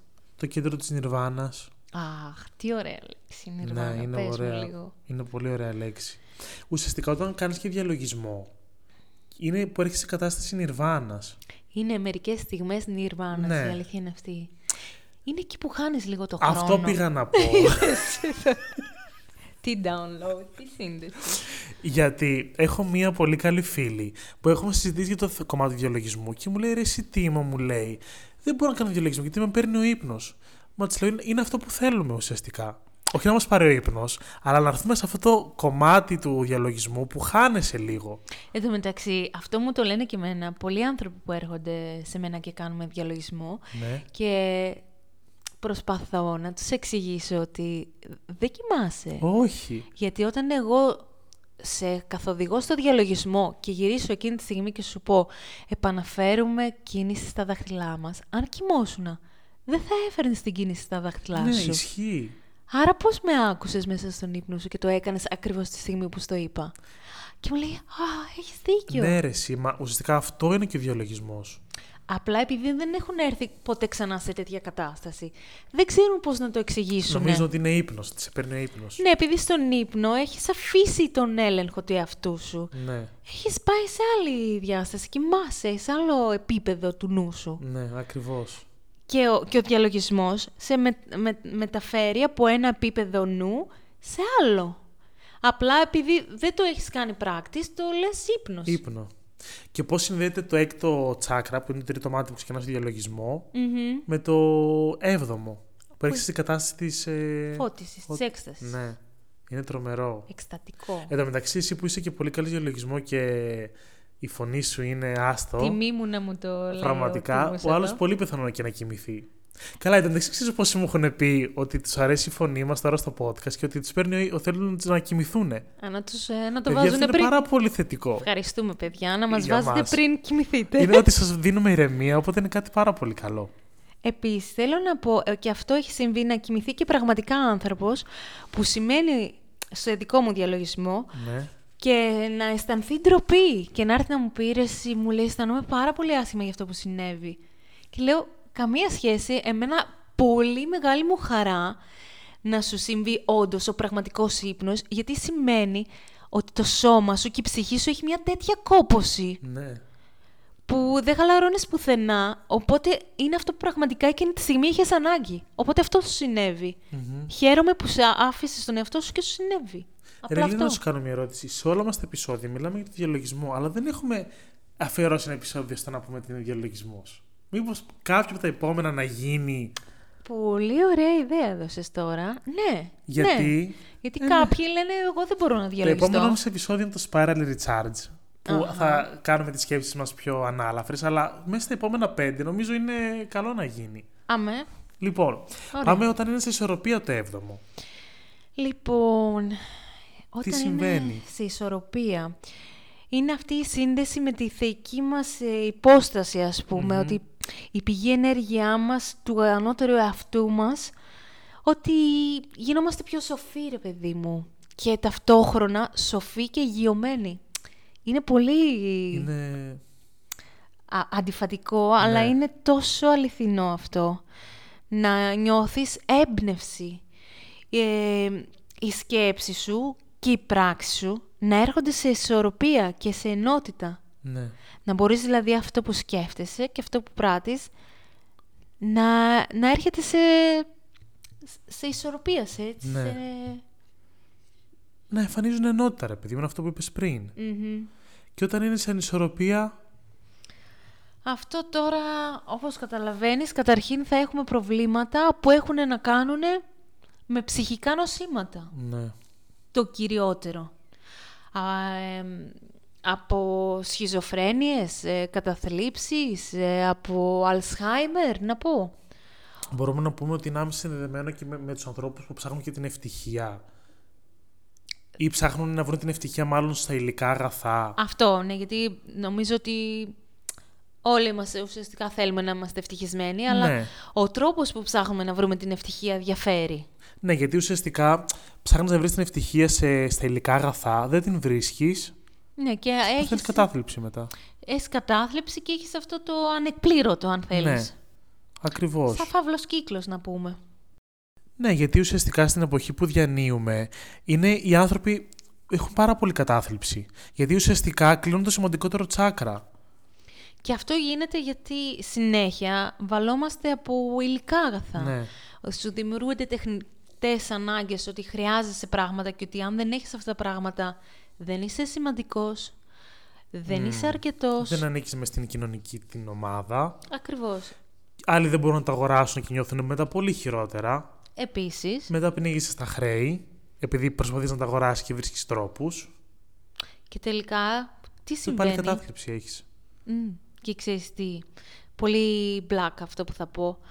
Αλλά αν σκεφτείς ότι όλοι αυτοί οι άνθρωποι που ψάχνουν αυτά τα υλικά αγαθά, όταν θα φύγουν από εδώ, τα υλικά θα μείνουν. Θα είναι εδώ, είτε τα έχεις είτε δεν τα έχεις. Έτσι είναι. Εγώ θα πω ότι να τα πάρεις τα υλικά αγαθά, να τα αποκτήσεις, να αποκτήσεις αυτά που θέλεις. Αλλά Εννοείται. πρέπει πρώτα και να ξέρεις γιατί τα, τα αποκτάς. Τι είναι αυτό που ικανοποιεί μέσα σου, αυτό που θα αγοράσεις. Μην είναι δηλαδή. Γιατί όπως λένε, τα λεφτά δεν φέρνουν την ευτυχία.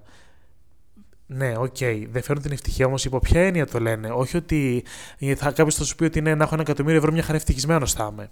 Δεν είναι αυτό το νόημα αυτής της φράσης. Το να ξέρεις γιατί αγοράζεις ένα πράγμα είναι το να, να ξέρεις το αν θα σε κάνει ευτυχισμένο ή όχι. Βασικά θεωρώ ότι δεν πρέπει να στηρίζεσαι, να στηρίζεται μάλλον η ευτυχία σου Ναι, δεν πρέπει να εξαρτιέται. στην ύλη. Η ύλη να είναι ένα μέσο που θα ε- σου έχει δείξει ότι οι κόποι σου ε, ε, εκτιμώνται, ας πούμε, Ναι.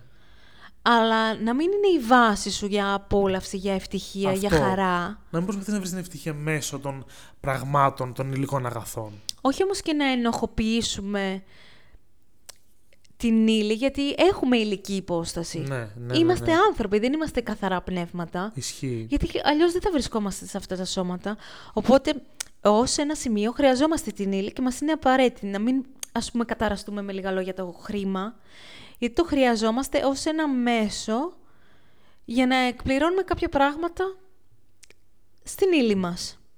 Αλλά η, η, η βαθύτερη χαρά και ευτυχία, η, η, η αληθινή χαρά και ευτυχία, να πηγάζει από τα πιο βαθιά πράγματα. Δηλαδή να ξέρεις ότι εγώ μπορώ να ζήσω όμορφα και αν δεν έχω αυτό το ένα εκατομμύριο ευρώ, μπορώ να ζήσω πάρα πολύ όμορφα, δηλαδή και με τα λίγα και με τα πολλά.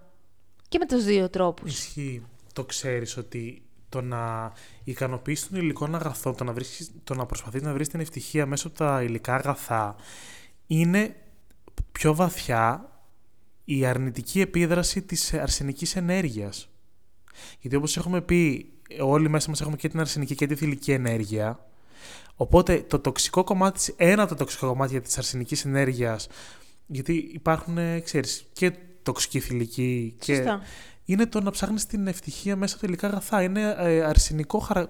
ε, χαρακτηριστικό. Που συνδέεται τώρα, ξέρεις τι μου είπες Ναι. τώρα, με το πρώτο τσάκρα που έχουμε πει ότι είναι και το τσάκρα των ανδρών. Ναι. Που γιατί βρίσκεται στη θέση αυτή. Τυχαίο. Είδες. Δεν νομίζω. Τέλος πάντων. Το ένα φέρνει με το άλλο, ρε παιδί, με αυτά που λέμε. Μπορούμε να μιλάμε δύο ώρες ναι. τώρα. Αρσενικό και θηλυκό πρέπει οπωσδήποτε να γίνει ένα podcast. Ένα Αυτό επεισόδιο. είναι και η βάση μας. ε. Οχτώ podcast θα κάνουμε. ε, τέλος πάντων, ε, νομίζω, Λία, να σου πω κάτι. Έχουμε καλύψει τα τσάκρα, την ανισορροπία και την ισορροπία. Και τον 7. Θέλω λίγο να μιλήσουμε γενικά για το πώς μπορείς να φέρεις σε ισορροπία τα τσάκρα σου. Να πούμε διάφορες τεχνικές, να πούμε τρόπους που μπορείς στην καθημερινότητά σου, πάρα πολύ απλά, να τα, Εφαρμόσεις. να τα εφαρμόσεις, να τα ισορροπήσεις. Γιατί πολύ σωστά τώρα θα, θα μας πούν και οι άνθρωποι που μας ακούνε. Ωραία, μας λέτε ότι Ναι. είμαστε ανισόρροποι, είμαστε ισορροπημένοι. Τι μπορούμε να κάνουμε για Ναι. να τα φέρουμε έτσι όμορφα σε ισορροπία; Ναι, κοίτα, μπορώ να ξεκινήσω λέγοντας κάτι πάρα πολύ απλό. Για πες πες. ότι εγώ, ρε παιδί μου, ξέρω ότι θέλω να φέρω σε ισορροπία τα τσάκρα μου. Μμμ. Θέλω να φέρω το τσάκρα της καρδιάς. Ε, μπορώ να, φορέ, να φορέσω ένα πράσινο μπλουζάκι. Παιδιά, πράσινο φοράει σήμερα ναι, ισχύει. ισχύει. και μου αρέσει πάρα πολύ Είναι πολύ αυτό. ωραίο. Ε, έχει πολλές αποχρώσεις του πράσινου πάνω. Ισχύει.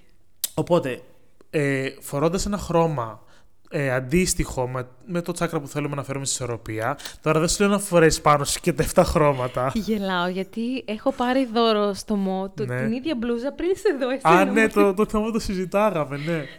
Ε, οπότε, φορώντας κάποιο ρούχο το οποίο έχει ένα τσάκρα που θέλουμε να φέρουμε στη ισορροπία, ας πούμε, είναι ένα, μια πολύ ωραία πρακτική. Ας πούμε, ναι, πολύ σωστή πρακτική. Όπως ε, αν θέλεις π.χ. να ενισχύσεις τη σεξουαλ- σεξου- δεν μπορώ να μιλήσω, τη σεξουαλική σου ζωή, μπορείς να φορέσεις πορτοκαλί Πορτο- εσώρουχα. Ποιος φοράει πορτοκαλί εσώρουχα. Δεν ξέρω. Αλλά νομίζω πρέπει να το να αρχίσουμε να φοράμε. Τέλος πάντων. Ε, μετά, κάποιο άλλο που μπορώ να σκεφτώ είναι κάποιος κρίσταλος. Α, εννοείται. Κάθε κρίσταλο. Υπάρχουν πάρα πολλοί. Αλλά υπάρχουν κάποιοι που είναι συγκεκριμένα για την καρδιά, για το τρίτο μάτι. Ε, Ξέρεις. Αυτό είναι ένας πάρα πολύ ωραίος τρόπος και πολύ σωστά το λες. Και δεν χρειάζεται να κάτσεις τώρα να αρχίσεις να διαβάζεις όλη την ιστορία των κρυστάλλων, γιατί οι κρύσταλλοι και οι πέτρες, ε, ε, αν αρχίσεις να διαβάζεις, είναι πα- Είναι μεγάλη θεωρία. πάρα πολύ Ναι. μεγάλη θεωρία. Αλλά ξέρεις τι καλό συμβαίνει παράλληλα; Αν πας σε ένα μαγαζί με κρυστάλλους, να καταλάβεις τη δύναμη που έχουν αυτοί ε, οι κρύσταλλοι, θα σε τραβήξουν από μόνοι Ναι. τους. Όταν εσύ έχεις κάπου ανισορροπία, εσύ δεν χρειάζεται να πας να πεις θέλω να πάρω αυτόν τον κρύσταλλο Sony και ντε, γιατί μπορεί βαθύτερα να χρειάζεσαι κάποιον άλλον και να νομίζεις ότι χρειάζεσαι τον... ε, Ναι. Μου έχει συμβεί εμένα. Τάδε. Έχω πάει να πάρω ένα συγκεκριμένο και πήρα άλλα τελικά. Είδες. Ναι, γιατί, γιατί είναι αυτό αυτό σε που σε τράβηξε. τραβάει. Έτσι. Αυτό Εντάξει, χρειάζεται. σίγουρα διαλέγει. Υπάρχουν κρίσταλοι και με βάση το ζώδιο και κουλουπού κουλουπού. Αλλά εδώ που μιλάμε για τα τσάκρα, υπάρχουν συγκεκριμένοι τέλος πάντων που Εξισορροπούν εξισορροπούν τα το τσάκρα. τσάκρα. Ε, μπορούμε να πούμε η γιόγκα. Και Η θα μας γιόγκα- μιλήσει εσύ για τη γιόγκα. Η γιόγκα πρέπει να γίνει 15 επεισόδια επίσης Ναι. για να μιλήσω. Αλλά όντως η γιόγκα είναι ένας από τους πιο αντιπροσωπευτικούς, ε, αν θέλεις, ε, ε, Τρόπους για να... για να εξορροπήσεις τα τσάκρα σου. Δηλαδή, να σε ρωτήσω, υπάρχουν συγκεκριμένες πόζες για κάθε τσάκρα; Τώρα μια άσχετη ερώτηση που μου ήρθε. Ωραία ερώτηση, πολύ ωραία ερώτηση είναι αυτή που μου κάνεις. Κάθε μάθημα γιόγκα δεν έχει τυχαία, ας πούμε, σειρά στις ασκήσεις που κάνουμε. Ναι. Δηλαδή δεν μπορείς να, να ξεκλειδώσεις το τρίτο σου μάτι αν δεν έχεις γιωθεί πρώτα. Οπότε αν κάποιος παρατηρήσει ένα μάθημα γιόγκα, ξεκινάει από την αρχή, που είναι η βάση σου, μέχρι τον ανώτερό σου Σε ένα εαυτό, μάθημα. σε ένα μάθημα που θα καταλήξει σε διαλογισμό, κατάλαβες; Ω, Δεν μπορείς να τώρα πας- έκανα τη σύνδεση. Γιατί για σκέψου τώρα, να πας εσύ να μπεις στη γιόγκα και να... Ε, καλημέρα, διαλογισμό. Δεν έχει φτάσει Ναι, σε αυτή την καλημέρα. κατάσταση το Ναι. σώμα. Πρέπει να περάσεις, να αρχίσεις να ξε... ξεκλειδώνεις από κάτω προς τα πάνω. Αυτό είναι και το νόημα, ας πούμε, των ε, μαθημάτων. Να υπάρχει αυτή έτσι μια συγκεκριμένη ροή. Παρόλα αυτά, υπάρχουν ας πούμε και μαθήματα που μπορούν να βασιστούν να ξεμπλοκάρεις ας πούμε το τσάκρα της βάσης σου Ναι. και να εστιάζονται εκεί. Αλλά γενικότερα αυτό που προσπαθούμε να επιτύχουμε σε κάθε μάθημα είναι να, να πηγαίνουμε από κάτω προς τα πάνω. ναι. Μμμ. Και γι' αυτό λέμε ότι επίσης και ο διαλογισμός ε, φέρνει σε ισορροπία τα τσάκρα. Ή και η μουσική. Α, ξεκάθαρα, γιατί το προηγούμενο επεισόδιο. Ακριβώς. Τα Μουσική έχουμε και ήδη τσάκρα, πει Τα έχουμε ήδη πει με τη μουσική. σε αυτό το κομμάτι που η μουσική είναι μαγική, που η μουσική είναι τα Ναι. πάντα, είναι το σύμπαν, είναι... ε, ε, ε. Ισχύει. Επίσης, έχει μαλλιάσει η γλώσσα μας, ξυπόλυτη. Ναι, ναι. Και τώρα ξυπόλυτοι είμαστε, να ξέρετε. Ναι, περπατάμε ξυπόλυτη στη φύση, στη θά... Κοίτα, και στο σπίτι. Και στο σπίτι, γιατί το σπίτι τι έχει να μην περπατάμε Ναι. ξυπόλυτοι. Αλλά μας βοηθάει πάρα πολύ στο να μπορέσουμε να εξορροπήσουμε τα τσάκρα. Ε, επίσης, αυτό που είπα πριν, ε, όχι μόνο για το ρούχα, όπως και τα διακοσμητικά στο σπίτι παίζουν ρόλο. Τα- Ε, το, το χρώμα, ναι, να πάρεις ένα πράσινο βάζο, ας πούμε. Πάλι είδες που πάω συνέστητα στο πράσινο εγώ. Έχει φάει κόλλημα. ναι, παιδιά. του μου αρέσει το πράσινο.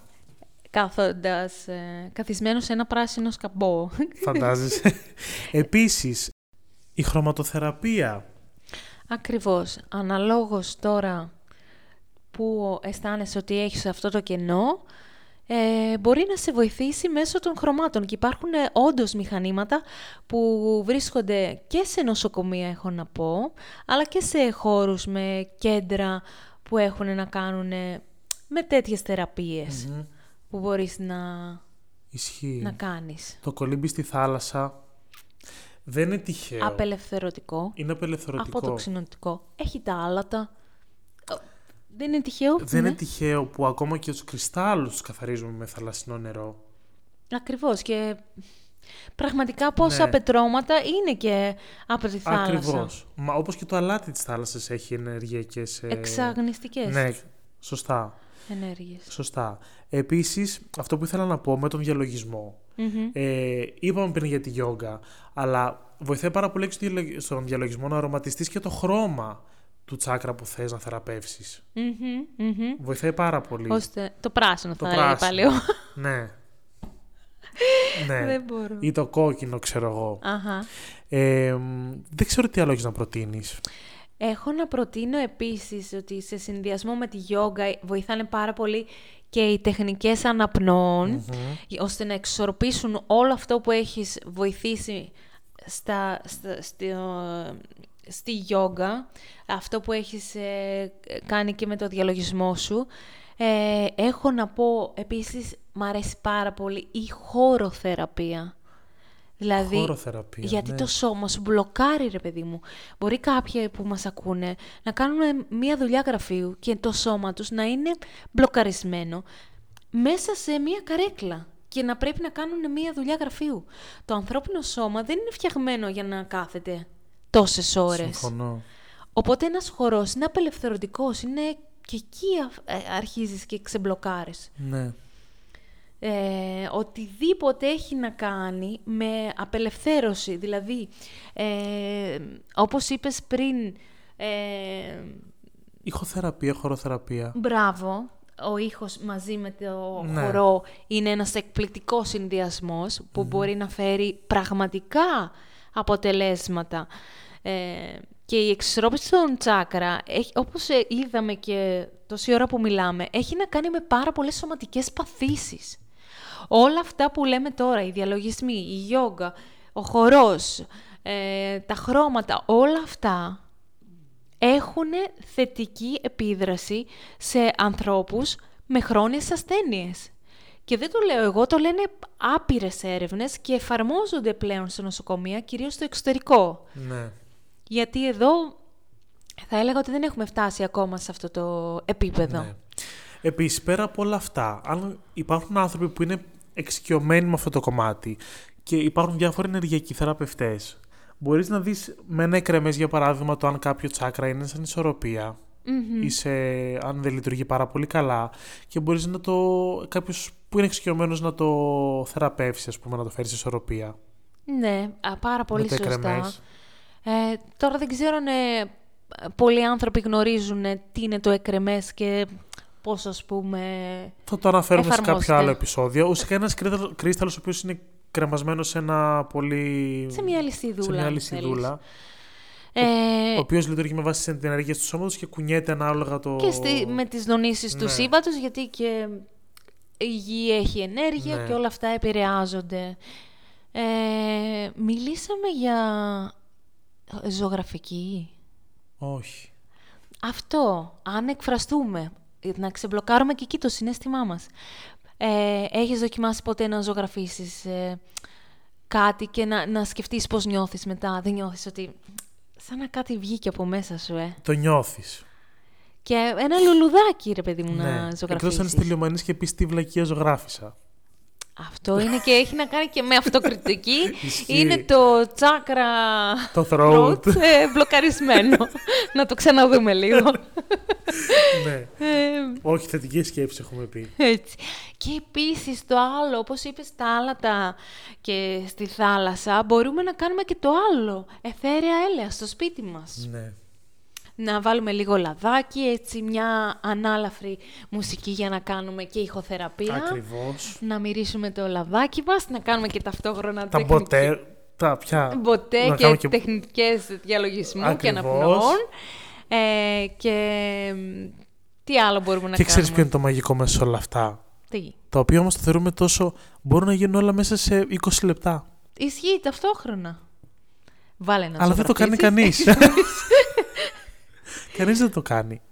Κανείς δεν το κάνει. Όχι, κανείς, μην είμαστε και απόλυτοι. Είναι πολλοί που δεν το κάνουν. Ξέρεις τι όμως, αυτό που θέλω να πω είναι ότι δεν χρειάζεται να αγχωθούμε ότι πρέπει να κάνουμε, όπως είπες, Όχι. ε, δύο ώρες κάθε μέρα Όχι, η ώρα βέβαια. τελεστής. Να μπει απλά μέσα στην καθημερινότητά σου. Να είναι μέσα από τις συνήθειές σου αυτό. Ναι. Να φτιάξεις ένα καφέ το πρωί που θα ξυπνήσεις και να έχεις βάλει λίγο λαδάκι, εθέρεο έλαιο να μυρίσει το σπίτι σου έτσι όμορφα, λίγο κανέλα. Ξέρεις. Ακριβώς. Ή να βάλεις λίγο έτσι μια χαλαρωτική μουσική, να έχεις το σπίτι σου καθαρό, να είναι ισορροπημένο. Να κάνεις πράγματα και αυτό να μην το κάνεις όμως μία φορά την εβδομάδα. Όχι. Και να σε χάλια τις υπόλοιπες. Ξέρεις τι, μου δίνεις απίστευτη πάσα για να κλείσουμε αυτό το, το επεισόδιο, ναι, γιατί ναι. είναι πάρα πολύ ώρα. Ε, ότι όπως πάρα πολύ σωστά είπες, τα τσάκρα, για να συνοψίσουμε κιόλας, μπορούν να έρθουν σαν ισορροπία πάρα πολύ γρήγορα. Ακριβώς. Και καλό θα είναι να κάνουμε κάθε μέρα τις κινήσεις μας. Μικρές κινήσεις κάθε μέρα. Δεν χρειάζεται Ναι. να, να το σκεφτούμε πολύ. Το να, τα, φερα- το να τα φέρουμε σε ισορροπία το δεκάλεπτο που θα είμαστε και θα κάνουμε διαλογισμό δεν σημαίνει ότι θα είναι σε ισορροπία μια ζωή. Ε, ναι, ναι, δεν έχει... Ένα διαλογισμός κάθε μέρα, ένα, μια γύρωση δεκάλεπτη την ημέρα, κάτι. Να υπάρχει πάντα κάτι από αυτά που είπαμε μέσα στην ημέρα. Απλά. Ναι. Και το πιο εύκολο από όλα αυτά που μπορώ να φανταστώ είναι να φορέσεις ένα χρωματιστό ρούχο. Μμμ. Το πιο εύκολο που μπορώ να φανταστώ είναι να έχεις ένα διακοσμητικό. Ακριβώς. Και κρίσταλ. Δηλαδή, βασικά όλα αυτά που είπα μπορείς να τα εντάξεις στην καθημερινότητά σου. Πολύ όλα αυτά που εύκολα, είπαμε. Αν το δεις. Και χορό εκεί που ετοιμάζεις για τη δουλειά, ρίξει και ένα χορό. Ναι, απελευθερώσου λίγο, γιατί εκεί που θα κάτσεις μετά 10 ώρες στο γραφείο, Ναι, θα μπλοκάρει και το throat chakra, γιατί θα είσαι εκεί στον υπολογιστή, δεν θα μιλάς. ναι, ισχύει. Εν τω μεταξύ, ε, ξέρεις τι θα ήθελα με όλα αυτά που λέμε τώρα; Ε, μου ήρθε μια ιδέα και θα μας πούνε και οι, οι φίλοι μας που μας ακούνε, αν θα τους ενδιέφερε, αν θα τους άρεσε σαν ιδέα να κάνουμε ένα σεμινάριο. Ναι, ναι, θα μπορούσαμε για τα τσάκρα. Ε, ναι. Γιατί είναι πάρα πολλά που δεν έχουν υποθεί. Για να, το- ή, ή για Για, να, να... δει και ο κόσμος πού είναι το κάθε τσάκρα, να το δει από κοντά, ρε παιδί, να, να τους το δείξουμε. Και πέρα από το να τους το δείξουμε, να, να τους δείξουμε αυτούς τους τρόπους που είπαμε ότι βοηθάνε να έρθουν σε ισορροπία, πώς μπορούν να, να τα εντάξουν πραγματικά μέσα στη μέρα τους. Ναι. Και να φτιάξουμε έτσι ένα σαν retreat σεμινάριο. ναι, ναι, ναι. Μου αρέσει πάρα πολύ αυτή η ιδέα. Ε, και θα ήθελα, να, θα ήθελα να το σκεφτούμε λίγο πιο σοβαρά Εντάξει, λοιπόν. και με κάποιο γλυκάκι Γλυκάκι. να τους δώσουμε να φάνε. Αμέ. Ναι. Να το φτιάξουμε εμείς. Λοιπόν, Ο Τίμος μας, παιδιά, φτιάχνει τα σταμάτα καλύτερα. τέτοια. ε, Λία μου, να κλείσουμε αυτό το επεισόδιο. Βεβαίως. Παιδιά, ευχαριστούμε πάρα πολύ που φτάσατε μέχρι εδώ. Είστε Γιατί είναι αρκετή ήρωες. ωρίτσα. Δεν το έχουμε κόψει αυτό το επεισόδιο. Είπαμε να μην το κόψουμε. Μπορείτε να το ακούσετε όποτε και όπως θέλετε και κομμένο και όποτε έχετε αυτή την όρεξη. Μμμ. Ε, εμείς είμαστε πάρα πολύ χαρούμενοι. Είμαστε πάρα πολύ χαρούμενοι. Θέλω να πω επίσης ότι αν είσαστε κι εσείς χαρούμενοι που μας ακούτε όλα αυτά τα επεισόδια που έχουμε τόσο καιρό, να κάνουν και μια εγγραφή στο κανάλι μας, ε, στο Στο Instagram. Spire- Μπράβο, γιατί δεν το λέμε καθόλου. Ναι, ρε να μας παιδί κάνουν ένα follow στο Instagram.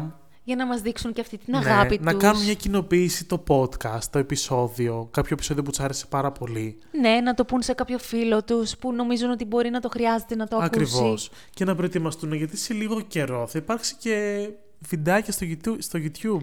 Αυτό είναι ε, ανακοίνωση βόμβα τώρα. Πρέπει, πρέπει, παιδιά, λίγο να το, να το πάρουμε λίγο στα σοβαρά. Ναι. Και αν θέλετε, μας βοηθάει πάρα πολύ να μας δείξετε κι εσείς την αγάπη σας. Με Ακριβώς. αυτόν τον τρόπο. Ακριβώς. Για να συνεχίσουμε να κάνουμε κι εμείς αυτό που αγαπάμε τόσο πολύ. Ακριβώς. Ευχαριστούμε πάρα πολύ που ήσταν μαζί μας. Ευχαριστούμε. Θα τα πούμε στο επόμενο επεισόδιο. Συντονιστείτε. Συντονιστείτε. Spiral παιδιά. Project. Spiral Project.